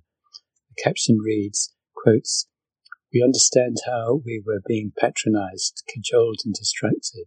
What we really need is to make a positive cultural contribution. Self belief, inherited wisdom, education, and love. End quotes. There are five other themes, each as provocative and inspiring as the last. A mind blowing array of items, 740 objects to be precise, and seven hours of audio and video. I've been twice so far and have tickets to go again for my birthday. You need time to look, listen, cogitate, and absorb. And you need time to laugh, be inspired, and celebrate. Agitprop. This is not just an exhibition of fine art. It's full of political and protest art, art as a weapon in the many daily battles women face. It's women finding creative mediums through which to process their lived experience and the world around them. Often it's arts produced in the kitchen or collective meeting spaces. It's an exhibition uh, of early works. For many of the artists on display, stopping stopped producing art as life got in the way. There has been criticism that the show is too big, chaotic, unwieldy, and that the ephemera would be better displayed in local community centres, or that the arts is amateur. But as Young says, quotes, excess comes out of scarcity, end quotes. Young has pushed the boundaries in the best possible way. She's dared to include items the arts establishment would not look once at. The events, ideas, and activism of the two decades covered by the exhibition were big, chaotic, and unwieldy. Feminist artists were finding their voices. If that offends the sensibilities of some, good. As for the artifacts and ephemera, they are essential to the story. They give colour and life to the movements behind the art. They are creative expressions, not fine arts, but agitprops. As Young said, quotes, we don't know when we'll get the chance to do something on this scale again. In fact, there are activists' artifacts not included that I think ought to have been. The voices of socialist feminists from the revolutionary left are almost entirely absent. Some events are emphasized, others aren't included at all. Do I agree with all these decisions? No. But Young invites us to be critical. She acknowledges that there are, quotes, inevitable omissions and critical prejudices that play out, that tell a story that many will feel partial or inaccurate, end quotes. Regardless, what a phenomenal start. There's a very well put together 300 page book that accompanies the exhibition, £35 from the Tate shop and worth every penny and more. If you can't make the exhibition in London, Manchester, or Edinburgh, at least get the book. It will not disappoint, and you will forever have a collection of feminist art and ephemera to savour and inspire you for the rest of your educating, agitating, and organising days. Remembering, I've been involved in feminist politics since 1979. I joined the Greenham Women's Peace Camp for two years. I've been a revolutionary socialist since 1983, and I was a founding member of the North Staffordshire Miners' Wives Support Group, though not a wife to anyone, in the 1984 to 5 strike. I've been politically active ever since, so my first time around the exhibition felt a bit like my life flashing before me.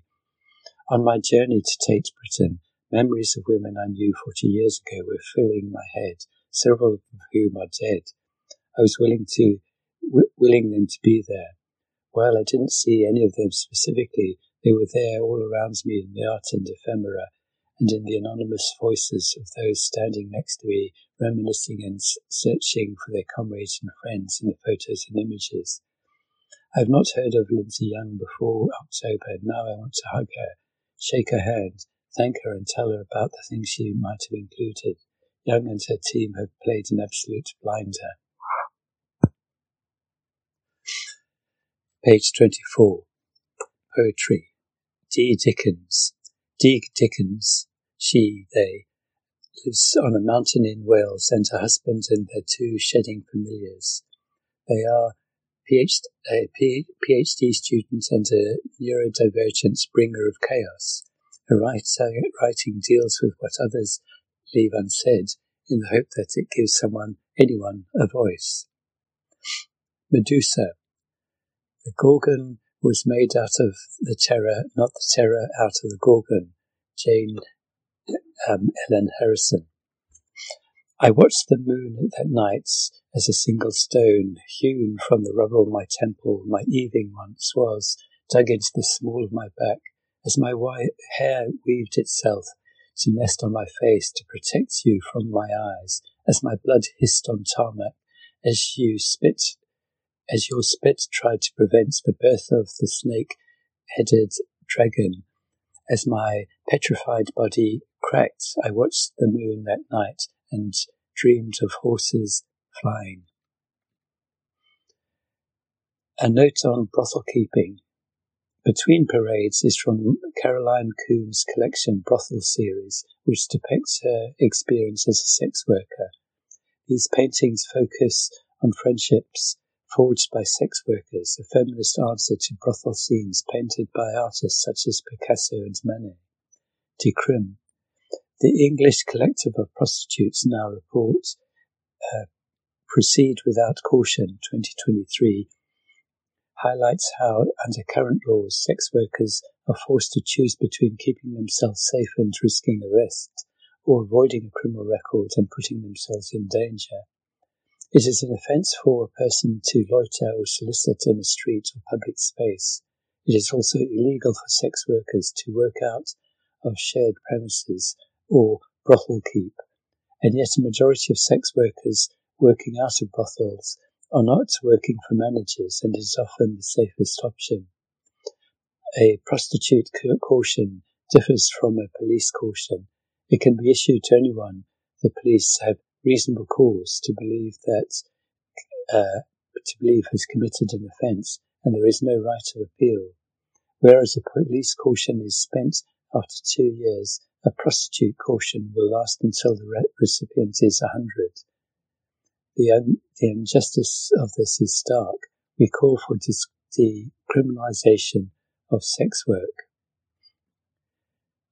Page 25. Literature on reading Annie Ernaux by Ernst March.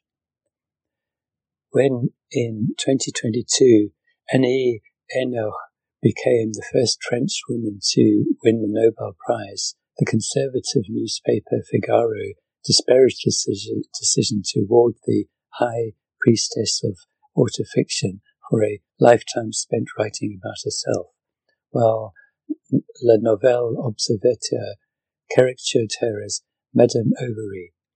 It is true that Ernaux's books are relentlessly personal, each plumbing the depths of a particular period, even or period events or relationship in her own life. The illegal abortion she sought as a 23 year old student, her first sexual encounter, a year long affair she had with a married man, her mother's descent into dementia, and drawn out march towards death. Reading them is a profoundly intimate experience, an investigation of the act of remembering and the symbolic meaning we assign our own past. Unflinching. Ernaux has kept a diary since uh, she was 11, and many of her books appear in diary form. With literary diaries, the text's authenticity as a contemporary record can be somewhat incidental. Nevertheless, Ernaux insists in the preface to Getting Lost 2001 that she has not edited a single word of what she wrote in the throes of erotic obsession 12 years previously. One has the impression that this is in fact true. Central to Ernaux's style is a self-revelation which forces the reader to bear witness, often in discomfort. She has said, quotes, I have always wanted to write the sort of book that I find it impossible to talk about afterwards, the sort of book that makes it impossible for me to withstand the gaze of others. In Happening 2000, she describes in flat, limpid detail the bedroom curtains in an apartment of an off-duty nurse who inserts a probe into her womb, and later the expulsion of the fetus like a grenade, which she carries to the bathroom in a Melba toast wrapper. Together with its unflinching gaze, there is radicalism in Ernaux's refusal to concede any moral ambivalence about terminating a pregnancy. She writes that for many years she celebrated the abortion as an anniversary which launched her into the world. In I Remain in Darkness, 1999, we witness her mother repeatedly lose and find her personal items in the early stages of dementia. Later in the nursing home, quotes, the things that get lost are never found. No one cares. They're going to die anyway. End quotes. Inner life. The most ev- evolved form of her style is in the years 2006, a panoramic look back at decades of her life where key personal milestones drift in and out of focus against the wider backdrop of historical events. It is 1955. The adults discuss the space race. The teenage Annie, quotes, imagines herself as a whore, yearns after the girls in the grades ahead, end quotes. It is 1966. A newly married Annie contemplates the Vietnam War, buys a television, and abandons her writing ambitions. The contemporary Ernaux comments that this Annie isn't yet, is implied, ready to give up the pleasures of life, of, of domestic life, the quotes, repetition she believes she hates, end quotes. It is 1922. Mitterrand is back in office. She hardly ever thinks about her ex-husband, though, quotes, inside she bears the imprint of their life together and the tastes he imparted for Bach and sacred music.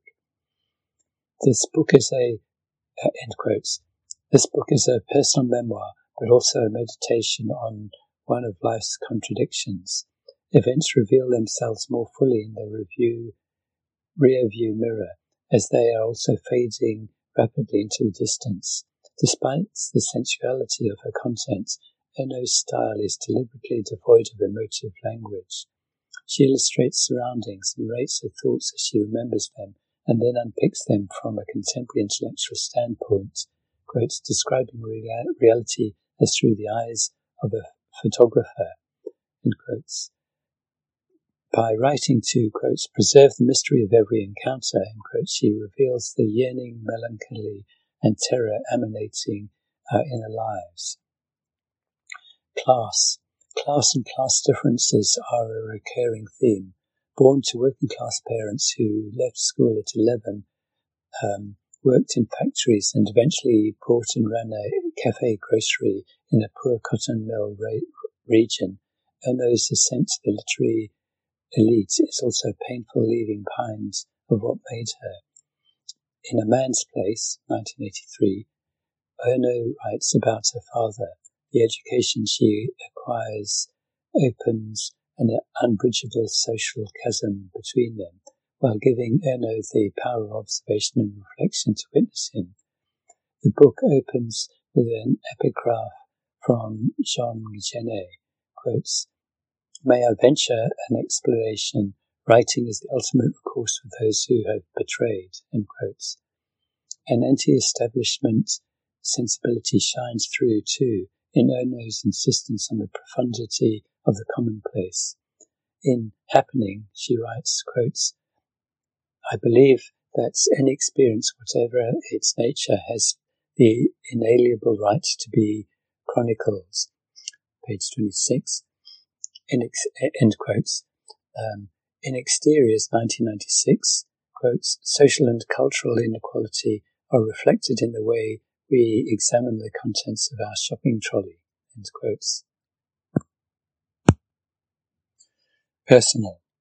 Autofiction, a term coined in the 1970s to refer to published works which straddle autobiography and literature, has been deprecated as a women's genre for its focus on bodies and personal subjective meanings and identities, and it is true that women have been its pioneers. Virginia, Virginia uh, Woolf and Sylvia Plath paved the way. Uh, Simone de Beauvoir and Marguerite Duras picked up the baton, and the likes of Joan Didion and Vivian Gornick cemented the method within the postmodern literary landscape. Ernaux has cited many of these as influences, although Proustian and Freudian legacies are evident too. If the rawness and vulnerability of autofictional works as is a feminine attribute, then it is one which the intellectual establishment has come to champion. As early as 1996, New York Times Magazine proclaimed that, quotes, the age of the literary memoir is now, end quotes, and to date there has been no visible decline of the self as a literary subject. Authors like Maggie Nelson, Sheila Heti, and Michelle Zauner are just a few who have published recent bestsellers in an autofictional style on falling in love, motherhood, grief, the immigrant experience. Many universities now offer writing courses in memoir and the literature of the self. On a certain branch of the genre, Chris Kraus's 1997 cult classic I Love Dick, for example, subverts a feminist subjectivity by relaying the psychological experience of obsession with the man, both earnestly and as a self caricature. Subjecting one's own emotional prostration before another to intellectual scrutiny reveals the perverse universality of the experience. Ernaux is not immune. Getting lost, a day by day chronicle of two years, she spent breathlessly anticipating the next visit of an aloof, intellectually lacking lover, is nearly three times the length of her other books. Yet her unashamed embrace of the power and joy of their erotic experience quotes, I've always been, I've always made love and always written as if I were going to die afterwards, end quotes, turns the power dynamic of the relationship upside down. Men do not, as a rule, write books like this. In A Room of One's Own, 1929, Virginia Woolf comments that women writers write novels in part because being stuck in the home gives them the faculties to observe character Something similar is at play with memoir, especially where the subject is desire. The women in West imperialist countries are no longer stuck in the home. They still wage a struggle to build a coherent self in the face of gendered social forces. Each truly intimate encounter runs the risk of establishing a painstakingly constructed and maintained identity. Facing, faced with this challenge, Writing about the self is a form of self-sorting and strength. For men, it seems the personal is still more easily separable from that, while it is worth writing about. Self-revelation. Not all such writing is profound in successful books like Olivia Laing's Crudo 2018 or Deborah Levy's Hot Milk 2016. Middle class white women narrate a narcissistic internal monologue of their insecurities, traumas, and codependent relationships with their lovers and iPhones. The popularity of this type of book has spawned a mass market for sad girl lit, full of unlikable, uh, privileged characters who become increasingly unhinged when faced with relatively ordinary life challenges. Great literature should reveal something fundamental about the human condition in a particular social context, bringing the reader closer to a sense of collective and personal self-knowledge. If Sad Girl Lit is an attempt to do so, then it is an indictment of the social context we live in, an alienated, consumer-driven, individualistic society where authenticity is a, a currency and your own story is more important than anyone else's. Here, the common criticism of life writing as performative, self-indulgent and embarrassing become relevant. Yet Ernaux too, writing about the ordinary, quote, quotes, ordinary, about the ordinary experiences of life, connection and loss, what elevates her work is that she does not assign her own experience any world importance, except as the only tool she has to understand her own life. Just as each of our experiences are objectively extraordinary, but only to ourselves. She doesn't even claim ownership over her own past. In Exteriors, Ernaux sees a student reading an essay on the RER and fixates on the phrase, truth is related to reality. This could just as well be an epigraph for Ernaux's entire oeuvre. Truth is related to reality, but only in so much as we continually process and reprocess our conception of reality to arrive at something we call truth. Reflecting on her career in a late work, Simone de Beauvoir wrote that, quote, self-knowledge is impossible and the best one can hope for is self-revelation, end quotes.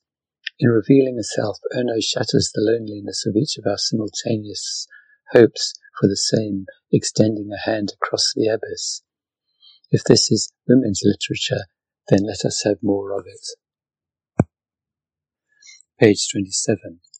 Champion of Outcasts, Lisetta Carmi in Art. Lisa Brooks by Lisa Brooks. Lisetta Carmi Identities, 20 September to 17th of December 2023. Um, historic collection of modern Italian art. Lisetta Carmi, 1924 to uh, 2022, said that she, quotes, took photographs in order to understand, end quotes, and it is this humanism and empathy that and identities exhibited by the historic collection in London sought to capture. The exhib- exhibition was split into two rooms, both featuring her work from the 1960s. The first contained her studies of two working class communities, dockers in the port of Genoa and women in a cork factory in Sardinia. As Carmi's friend Giovanni Battista Martini wrote, quotes, Wherever there was an opportunity to explore the world of labour, in ports or in factories, in the fields or in artisans' workshops, Carmi's lens explored the related social issues and experiences of the working classes. The second room, containing her most affecting work, exhibited her photographs of Genoa's trans community. These are my focus here. Breaking Taboo. In 1965, Carmi went to a New Year's Eve party at a, hotel, at a house in the old Jewish ghetto in Genoa's historic centre, home to much of the city's trans community. Carmi asked to, asked to photograph them and the next day went back to give them the prints. So began a seven year long project through which he built strong bonds of friendship. In Carmi, they had found a trusted ally who would portray them, portray them empathy and without judgment. The photographs were controversial, as was the act of, take, of taking them. In his, uh, his essay accompanying the exhibition, Roberto Leccabanara writes about Carmi's willingness to break taboo. Quotes, Many of the shots uh, were taken on the streets, in squares, in cafes, or on the beach, disconcerting passers by and even arousing the ire of more conservative members of the public. It was a radical and irrelevant strategy. End quotes. Page 28. Courts cross-dressing was illegal in Italy following a, a royal decree in 1931. It remains that way until 1981. In 1968 and 1969, the Court of Cassation ruled that it was illegal for a man to appear in public dressed as a woman, and in 1972 and 1974 upheld the illegality of gender reassignment. Not only uh, were Carmi's photographs irrelevant, they were dangerous. The first edition of, of I Travestiti was published in 1972 with her essays on gender and art running alongside her photographs. Here she wrote, quotes, I immediately understood that these were human beings who experienced and suffered deeply from the contradictions of our society, a minority that was both sought out and rejected. The experiences left Carmi with an outlook on observer ahead of her time. Quotes, By observing them, I understood how all that is masculine may also be feminine and vice versa. There are no obligatory behavioral modes outside those of an authoritarian tradition that is imposed upon us from childhood. By recording her subjects in various states of readiness, applying makeup, styling their hair, dressed and undressed, full, fully make, made up and wrapped in each other's arms in the streets of Genoa, Carmi reveals the beauty of bodies that doesn't that don't conform without sensationalism. Seeing the collection gives you a sense of each person's individuality, their humour, pride, and private moments of vulnerability. But she also captures the collective and its camaraderie, the importance of community.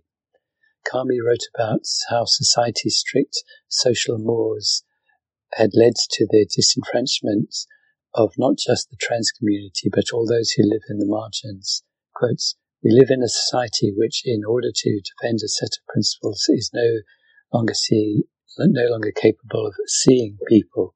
In quotes. Carmi pursued the truth. She had an agenda, and she was certainly a radical voice in mid-century uh, Italy. She argued that the trans community was modeling an alternative to the patriarchal society she lived in, and did so publicly. But her photographs don't strike you as propagandistic. They're both beautiful and mundane, empathetic but objective. Carmi wrote, quotes, I dedicated myself to photography for 18 years, almost alone and with an interest in and a passion for human beings, focusing on the most extreme situations to be found in this world of ours, which is so unjust and yet so fascinating. When they asked me, Who taught you to be a photographer? I answered, Life. End quotes. Her career took her to many places around the world, and she witnessed some very dark moments. This collection, some of her earliest photographs, shows you what you can expect if you choose to explore more of her work. A photographer that was radical and irrelevant, irreverent, a champion of outcasts. Page 29. Uh, unwell interview Unwell Woman. Elinor Cleghorn, author of Unwell Women, A Journey Through Medicine and Myth in a Man-Made World, reflects on witch trials, birth control and fainting couches. Elinor spoke to Justine Kennedy. Question. In your book, you tell the story of Anne Green, who had a stillbirth and was put on trial in 1650 for destroying and murdering bastard children. This would have been during the most intense stages of the witch trials. How should feminists understand this historical period? Answer. The crossover between feminist history and the feminist health movement in the 1970s really reinvigorated attention around the European witch trials in the 15th to 17th centuries. Barbara Ehrenreich's book, Witches, Nurses, and Midwives, 1972, made the suggestion that millions of women were killed during the witch trials. The available research doesn't bear out anything like those numbers, but what also fascinates me is that real attention is given to this in feminist history because it captures the imagination so precisely. What actually happened at the time was chilling. The law was used to persecute ordinary women this was not in the context of witch trials, but in the context of something like the crime of infanticide, which is what Anne Green stood trial for in the early 17th century. She was a young domestic servant who became pregnant after being raped by the, the son of her master. She had a stillbirth, panicked, and hid the body. The law at the, t- at the time meant that if an unmarried woman had a stillbirth and there was no one there to witness it, she was by default assumed to have murdered the fetus. If a woman was married, the matter was much more private. Any kind of restriction on reproductive freedom has got nothing to do with the care of anyone. It has to do with the control of women's bodies in the service of maintaining a patriarchal status quo. Question. This issue of women's reproductive rights being tied to marital status comes up again later in Unwell Women when you discuss the rollout of the pill in Britain in the 1960s. The pill was at first only available to married women. One would think that if the state wanted to avoid having to care for the children of unwed mothers, birth control would be made readily available to all women. Answer. Above everything else, what the British state feared doing with the rollout of the pill was appearing to endorse women's sexual freedom. The idea of having the pill available for unmarried women was tantamount to encouraging women to enjoy themselves without any strictures upon them. The biggest enemy to the state is women deciding what to do with their bodies without the rule of man, because you can't have a functioning patriarchy without women and reproductive labor being controlled. Question. On, on contraception in the context of the current rollback of reproductive rights, to what extent should feminists talk about the negative as- aspects of this history and its ties to eugenics? Answer. When Roe versus Wade was reversed, there were right wing articles in the American press which talked about how Margaret Sanger, who started Planned Parenthood, was a eugenicist. One of the most important things for us as feminist thinkers is to understand that feminist history is not an un- uncomplicated history. You can absolutely acknowledge that Margaret Sanger was a eugenicist and at the same time acknowledge that she was really instrumental in the movement towards legalizing reproductive technologies. Margaret Sanger and Marie Stopes were never pro-abortion. They were advocating for married women to have freedom to plan their families, and they did that through talking about married women's rights to enjoy sex and to choose how and when to have babies The conversation uh, was never about women deciding that they didn't want to be pregnant.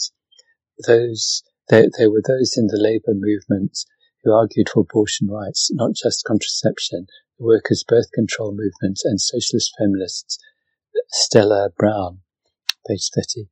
It's a th- story normally not told in this history of reproductive rights and is far more a far more interesting one. Stella Browne has some amazing pieces of writing where she says she doesn't want to have a kid, but does want to enjoy sex. She was also around for the big pro-natal push towards Between the Wars, where the government message was have a baby for Britain. Stella Browne asked the, the question, why should women's reproductive life be tethered to these wider national ambitions? Stopes and Sanger were both talking about family planning and voluntary motherhood in the context of nation building. They were talking about an overarching project in which women's reproductive freedom has to be slotted in to make its work in terms of colonial ideology. They only wanted the fittest to have babies in the first place. Question. Unwell women covers the fight for women's rights to be doctors, which is important, but something that is the only part of that is the only part of women's health story history told. The book does a good job also covering the history of working class women and the marginalized women who aren't always part of the traditional history. End quotes. Uh, sorry. Um, uh, question, uh, answer, answer. When I wrote Unwell Women, it came from being an academic where I was writing niche stuff for niche people. I wanted to write a book that could be read by someone who had no understanding of feminist history and who didn't know anything about health feminism. I'm interested in how knowledge is produced. The old narrative in Western health culture that unwell women are refined white women with money and access to the spoils of colonialism, hysterical and laying down on a fainting couch comes from the fact that these were the women who could afford to be seen by physicians. These were the kind of women who formed the basis of knowledge about things like hysteria and neurosis, major narratives in uh, women's health. Until the early 20th century, there was no data on working class women because there was no space for them. They couldn't go to a private physician. There was no public health system. The knowledge we have is burdened by who was able to receive care. We have so much work to do in terms of who has been neglected in the creation of knowledge. Question. To what extent is medical knowledge socially constructed? Answer. Around the 18th century, we see the beginnings of maternity wards in hospitals and the opening of children's homes. At the same time, Britain was fighting colonial wars, and what Britain needed more than anything else was a large population. The rise in men becoming obstetricians was able to happen because there was a sudden new emphasis on growing the population. Now it was worth saving the lives of the kids of single women because they formed the basis of our armies and our tradesmen and factory workers. This meant that men who previously were not allowed to attend birth because it was against the gender conventions of the time, suddenly had access to hundreds of birthing bodies through which they could construct knowledge about birth. What was previously largely something dealt with by women suddenly saw a culture shift. It is not just about how knowledge is constructed, but to what end does this knowledge serve? when there are these expansions of knowledge or these shifts in medical culture, it's always in the service of something else. Question. The key conclusion of unwell women is believe us because we know our bodies. In reality, how would that work? We know that people are sidelined by the uh, medical community, but others believe in very unscientific ideas. The COVID pandemic showed us this. Answer. I think that a lot of my thoughts around the issue has become more complicated since the book came out. I wrote it during the pandemic. You cannot construct a medical system entirely based on people's subjective accounts of how they feel, and also who gets to be heard, who has the privilege, what access to language, who actually gets to speak in certain contexts. It's a great starting point when thinking about how meaningful change can be made and how it can be more patient centered, but is, is maybe less believe us and more collaborate with us. If you're going to listen to women, how does that not just turn into sympathetic head nods in the GP surgery? We need something more collaborative that works not from the idea of a normative person, but includes those who are, who are most marginalized and unable to access healthcare. Unwell Women, A Journey Through Medicine and Myth in a Man-Made World by Elinor Cleghorn was published by Wid- and Nicolson in 2021. Page 31. Anti-Racism. The Roma Struggle for Health by Nancy Ripley. Recent legislation, namely the Police Crime and Sentencing Act 2022, gives the government new powers which are intended to push out the Roma way of life. Roma government relations have become more strained as a result, and access to resources a harder and more weary battle. The Act does a number of things, the most problematic of which is the criminalisation of trespassing on public and private property. At the same time as attacking the right to protest, it clamps down on the act of traversing land, a central element of Roma culture. It was one of the worst attacks on the community in recent memory. Why is this relevant? For years, the community has been neglected by modern institutions, including education and healthcare. Although some reports show some progress on these fronts in recent years, the wider public still knows very little about Roma people and their struggles. Health gap. The government's political assault will widen the health gap by moving along settled members of the community and cutting off their access to stable resources. It also reinforces a negative public perception of Roma people, which means these inequalities will persist. For many members of the community, lack of a permanent address means that they are unable to register with or keep a GP.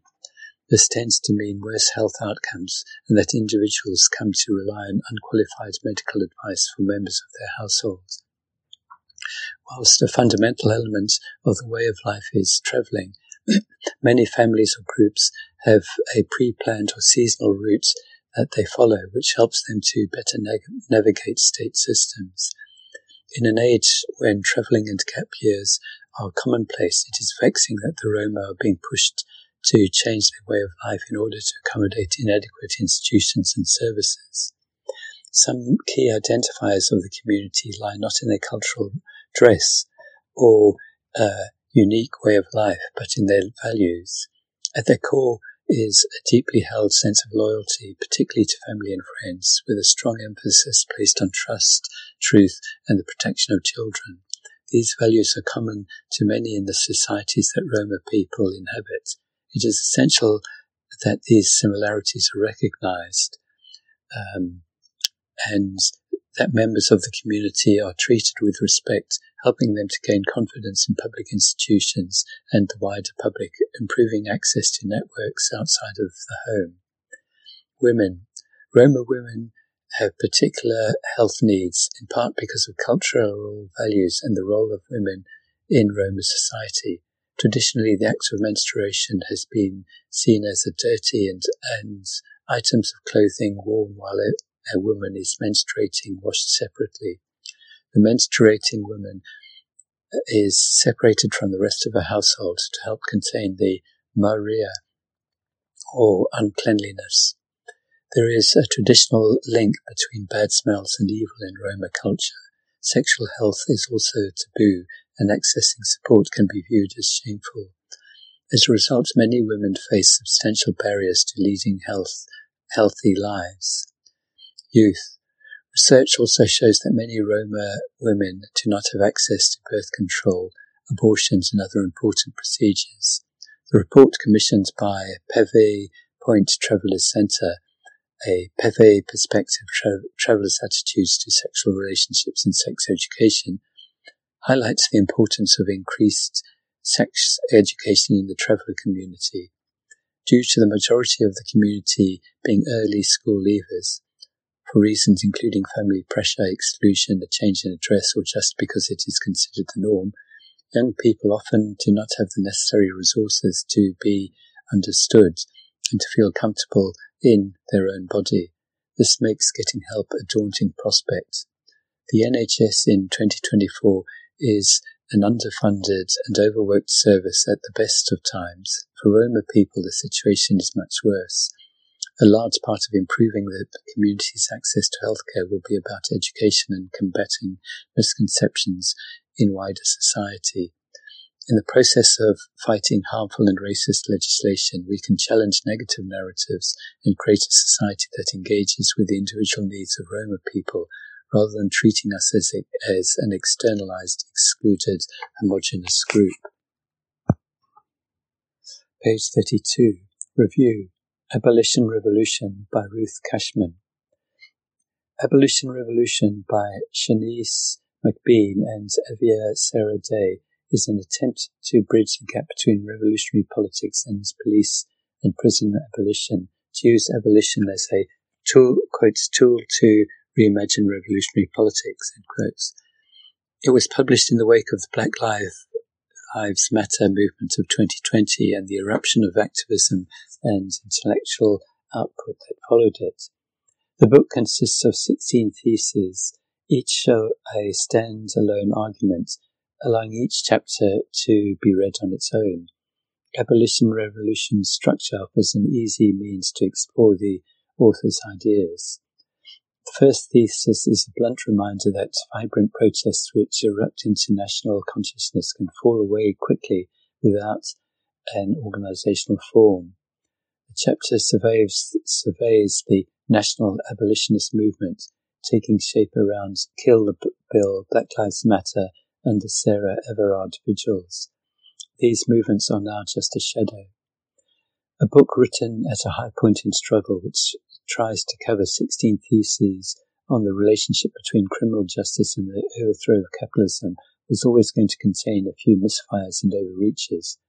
But this book is, is generally valuable as a starting point for discussions about the purpose, history, and ideology of policing and state coercion. McBean and Day write unashamedly from a class perspective, declaring that the uh, quotes foundation of policing is coercing and controlling the working class end quotes. They also see the potential and the failures of the labour movement. Quotes, workers and trade unions, particularly those who hold a tr- strategic or powerful position within the public sector, like medical staff and teachers, can play a decisive role intervening in the expansion of surveillance powers. End quotes. Running through the book is the first-hand knowledge of activism and investment in struggle. Thesis 2 covers the experience of organizing in Sisters Uncut. The theses on race and gender grapple with how oppressions are perpetuated and defined, whereas much of the literature on policing has come out since Black Lives Matter has tended towards a very shallow history. Um, Abolition Revolution highlights how criminal justice institutions and the racist ideologies that underpin them can and have been reformed while continuing their essential function. Quotes, Race in this sense is porous. Its boundaries can bend and flex, letting people in and out as a function of state coercion and control. This is seen throughout history in the way shifting political, economic, and social contexts forced Jewish, Irish, Eastern European, and Gypsy, Roma, and traveller folk to enter and exit whiteness. The overall message of the book is that dismantling carceral systems, a demand in which there is already mass interest, can be a stepping stone to revolutionary overthrow of class society. While this might seem to provide a shortcut from already existing abolitionism to the abolition of class exploitation on closer inspection, it falls apart. As Day and McBean explain, the role of state violence is at its core the protection of private property and class exploitation, it is impossible to abolish this function in a state, in a society based on private property. Abolition Revolution makes an excellent case for the need to push back against the powers and reach of the police, to demilitarize it and to decriminalize areas of life. These demands and the campaigns that are already working on them should be taken up by the labor movement. The book offers a class struggle, internationalist, liberatory, socialist perspective which is desperately needed on the left. Page, pages 33 and 34, Anti-Racism, The Fight for Justice by Lizzie Brooks. Sukhdev Reel spoke at our Socialist Feminist Day School All the Rage in London, in London in November 2023. In 1997, Sukhdev's son Ricky was killed in a racist attack in Kingston upon Thames in London, the police failed to properly investigate Ricky's death. While campaigning for justice, she and her family spied, were spied on by undercover officers. Her book, Ricky Steele's Silence is Not an Option, was published in 2022. In, on 21st of October 1997, Sukhdev was told by the police that the body of her son, Ricky, had been found in the River Thames. She described the moment, quotes, in gulfs I could not see, hear, or think about the vortex, beyond the vortex. Missing. A week earlier, Ricky had been walking home from a party with three friends. Two white men shouted racist abuse at them and then attacked. His friend, friends managed to get away. Ricky never came home. In the morning, Sukhdev rang the local police station to report her son missing. Quotes, what I was told was, we are busy, we can't come. She pleaded with them, but they were obstinate. Sukhdev went to the police station in Kingston, as did Ricky's three friends, despite being told that the three young men had been attacked and being shown the resulting injuries. The police stated that they would have to wait 24 hours before investigating Ricky's disappearance. The police officer then began to suggest reasons uh, Ricky may have dis- disappeared. Quotes, you Asian people, you're always forcing your children into arranged marriages. Maybe your son decided to run away. End quotes. They said, with a wink, that Ricky may be gay and may have left to pursue a new life. Sukhdev and her family spent a week trying to find Ricky, leafleting and putting up posters. They were joined by friends and neighbours who formed search parties. I was out every night, Sukhdev told us, until first of, of until one o'clock, two o'clock in the morning. Sometimes I spent all night walking around Kingston. I was like a zombie, end quotes. The police were, however, nowhere to be seen, and less than 48 hours after Ricky's attack, she was told that the police had closed their investigation due to lack of resources. Page 34. Quotes, I realized I was being told that money was more important than Ricky's life, end quotes. The investigation did continue, but only after Sukhdev's local MP, John McDonnell, intervened. A few days later, Sukhdev and her family were told that Ricky's body had been found in the River Thames, a short distance from the location of the attack. The police stated that Ricky's death was the result of a tragic accident and declared the case closed. Quotes, we knew that if we were going to get justice for Ricky, we were going to have to do it ourselves. End quotes. Shared pain. Sukhdev launched the Justice for Ricky Reel campaign. Its first public meeting was held in January 1998. Stephen Lawrence's father spoke from the platform. Stephen Lawrence was murdered by racists in 1993, and the case had generated widespread outrage and public sympathy. An inquiry into its handling by the Metropolitan Police culminated in the Macpherson report, which found that the investigation into Lawrence's murder had been, quotes, marred by a combination of professional incompetence, institutional racism, and a failure of leadership by senior officers. end quotes. Naturally, links between the two campaigns were built early on. Sukhdev attended the second stage of the Lawrence inquiry in 2000. In the preface to Silence is Not an Option, Suresh Grover, director of the Southall Monitoring Group, described how Sukhdev threw herself into the struggle for justice, not just for Ricky, but for all victims of racist violence. Quotes, she joined their meetings, she marched with them, shared their tears and pain, and encouraged them not to give up. End quotes. Sukhdev lists the names Stephen Lawrence, uh, Christopher Alder, Michael Menson, Daniel Morgan, Cherry Groce, Joy Gardner, Roger Sylvester, Trevor Monerville, Blair Peach, Harry Stanley, and Zahid Mubarek. Quotes, I know how lonely it is to fight alone, she says, all of us struggling to get justice for our loved ones, end quotes. Ricky's inquest was public um, with a jury Jury inquests are rare, and the campaign had fought for it to be granted. It took place on 1st of November 1999. Sukhdev writes, quotes, It was clear that this was not a hearing to establish how Ricky died, but rather for the police to discredit any credible evidence concerning Ricky's death that did not neatly fit into their own theory. End quotes. Many of the questions were unrelated to Ricky's death and instead uh, focused on the campaign. Why did they set up the campaign?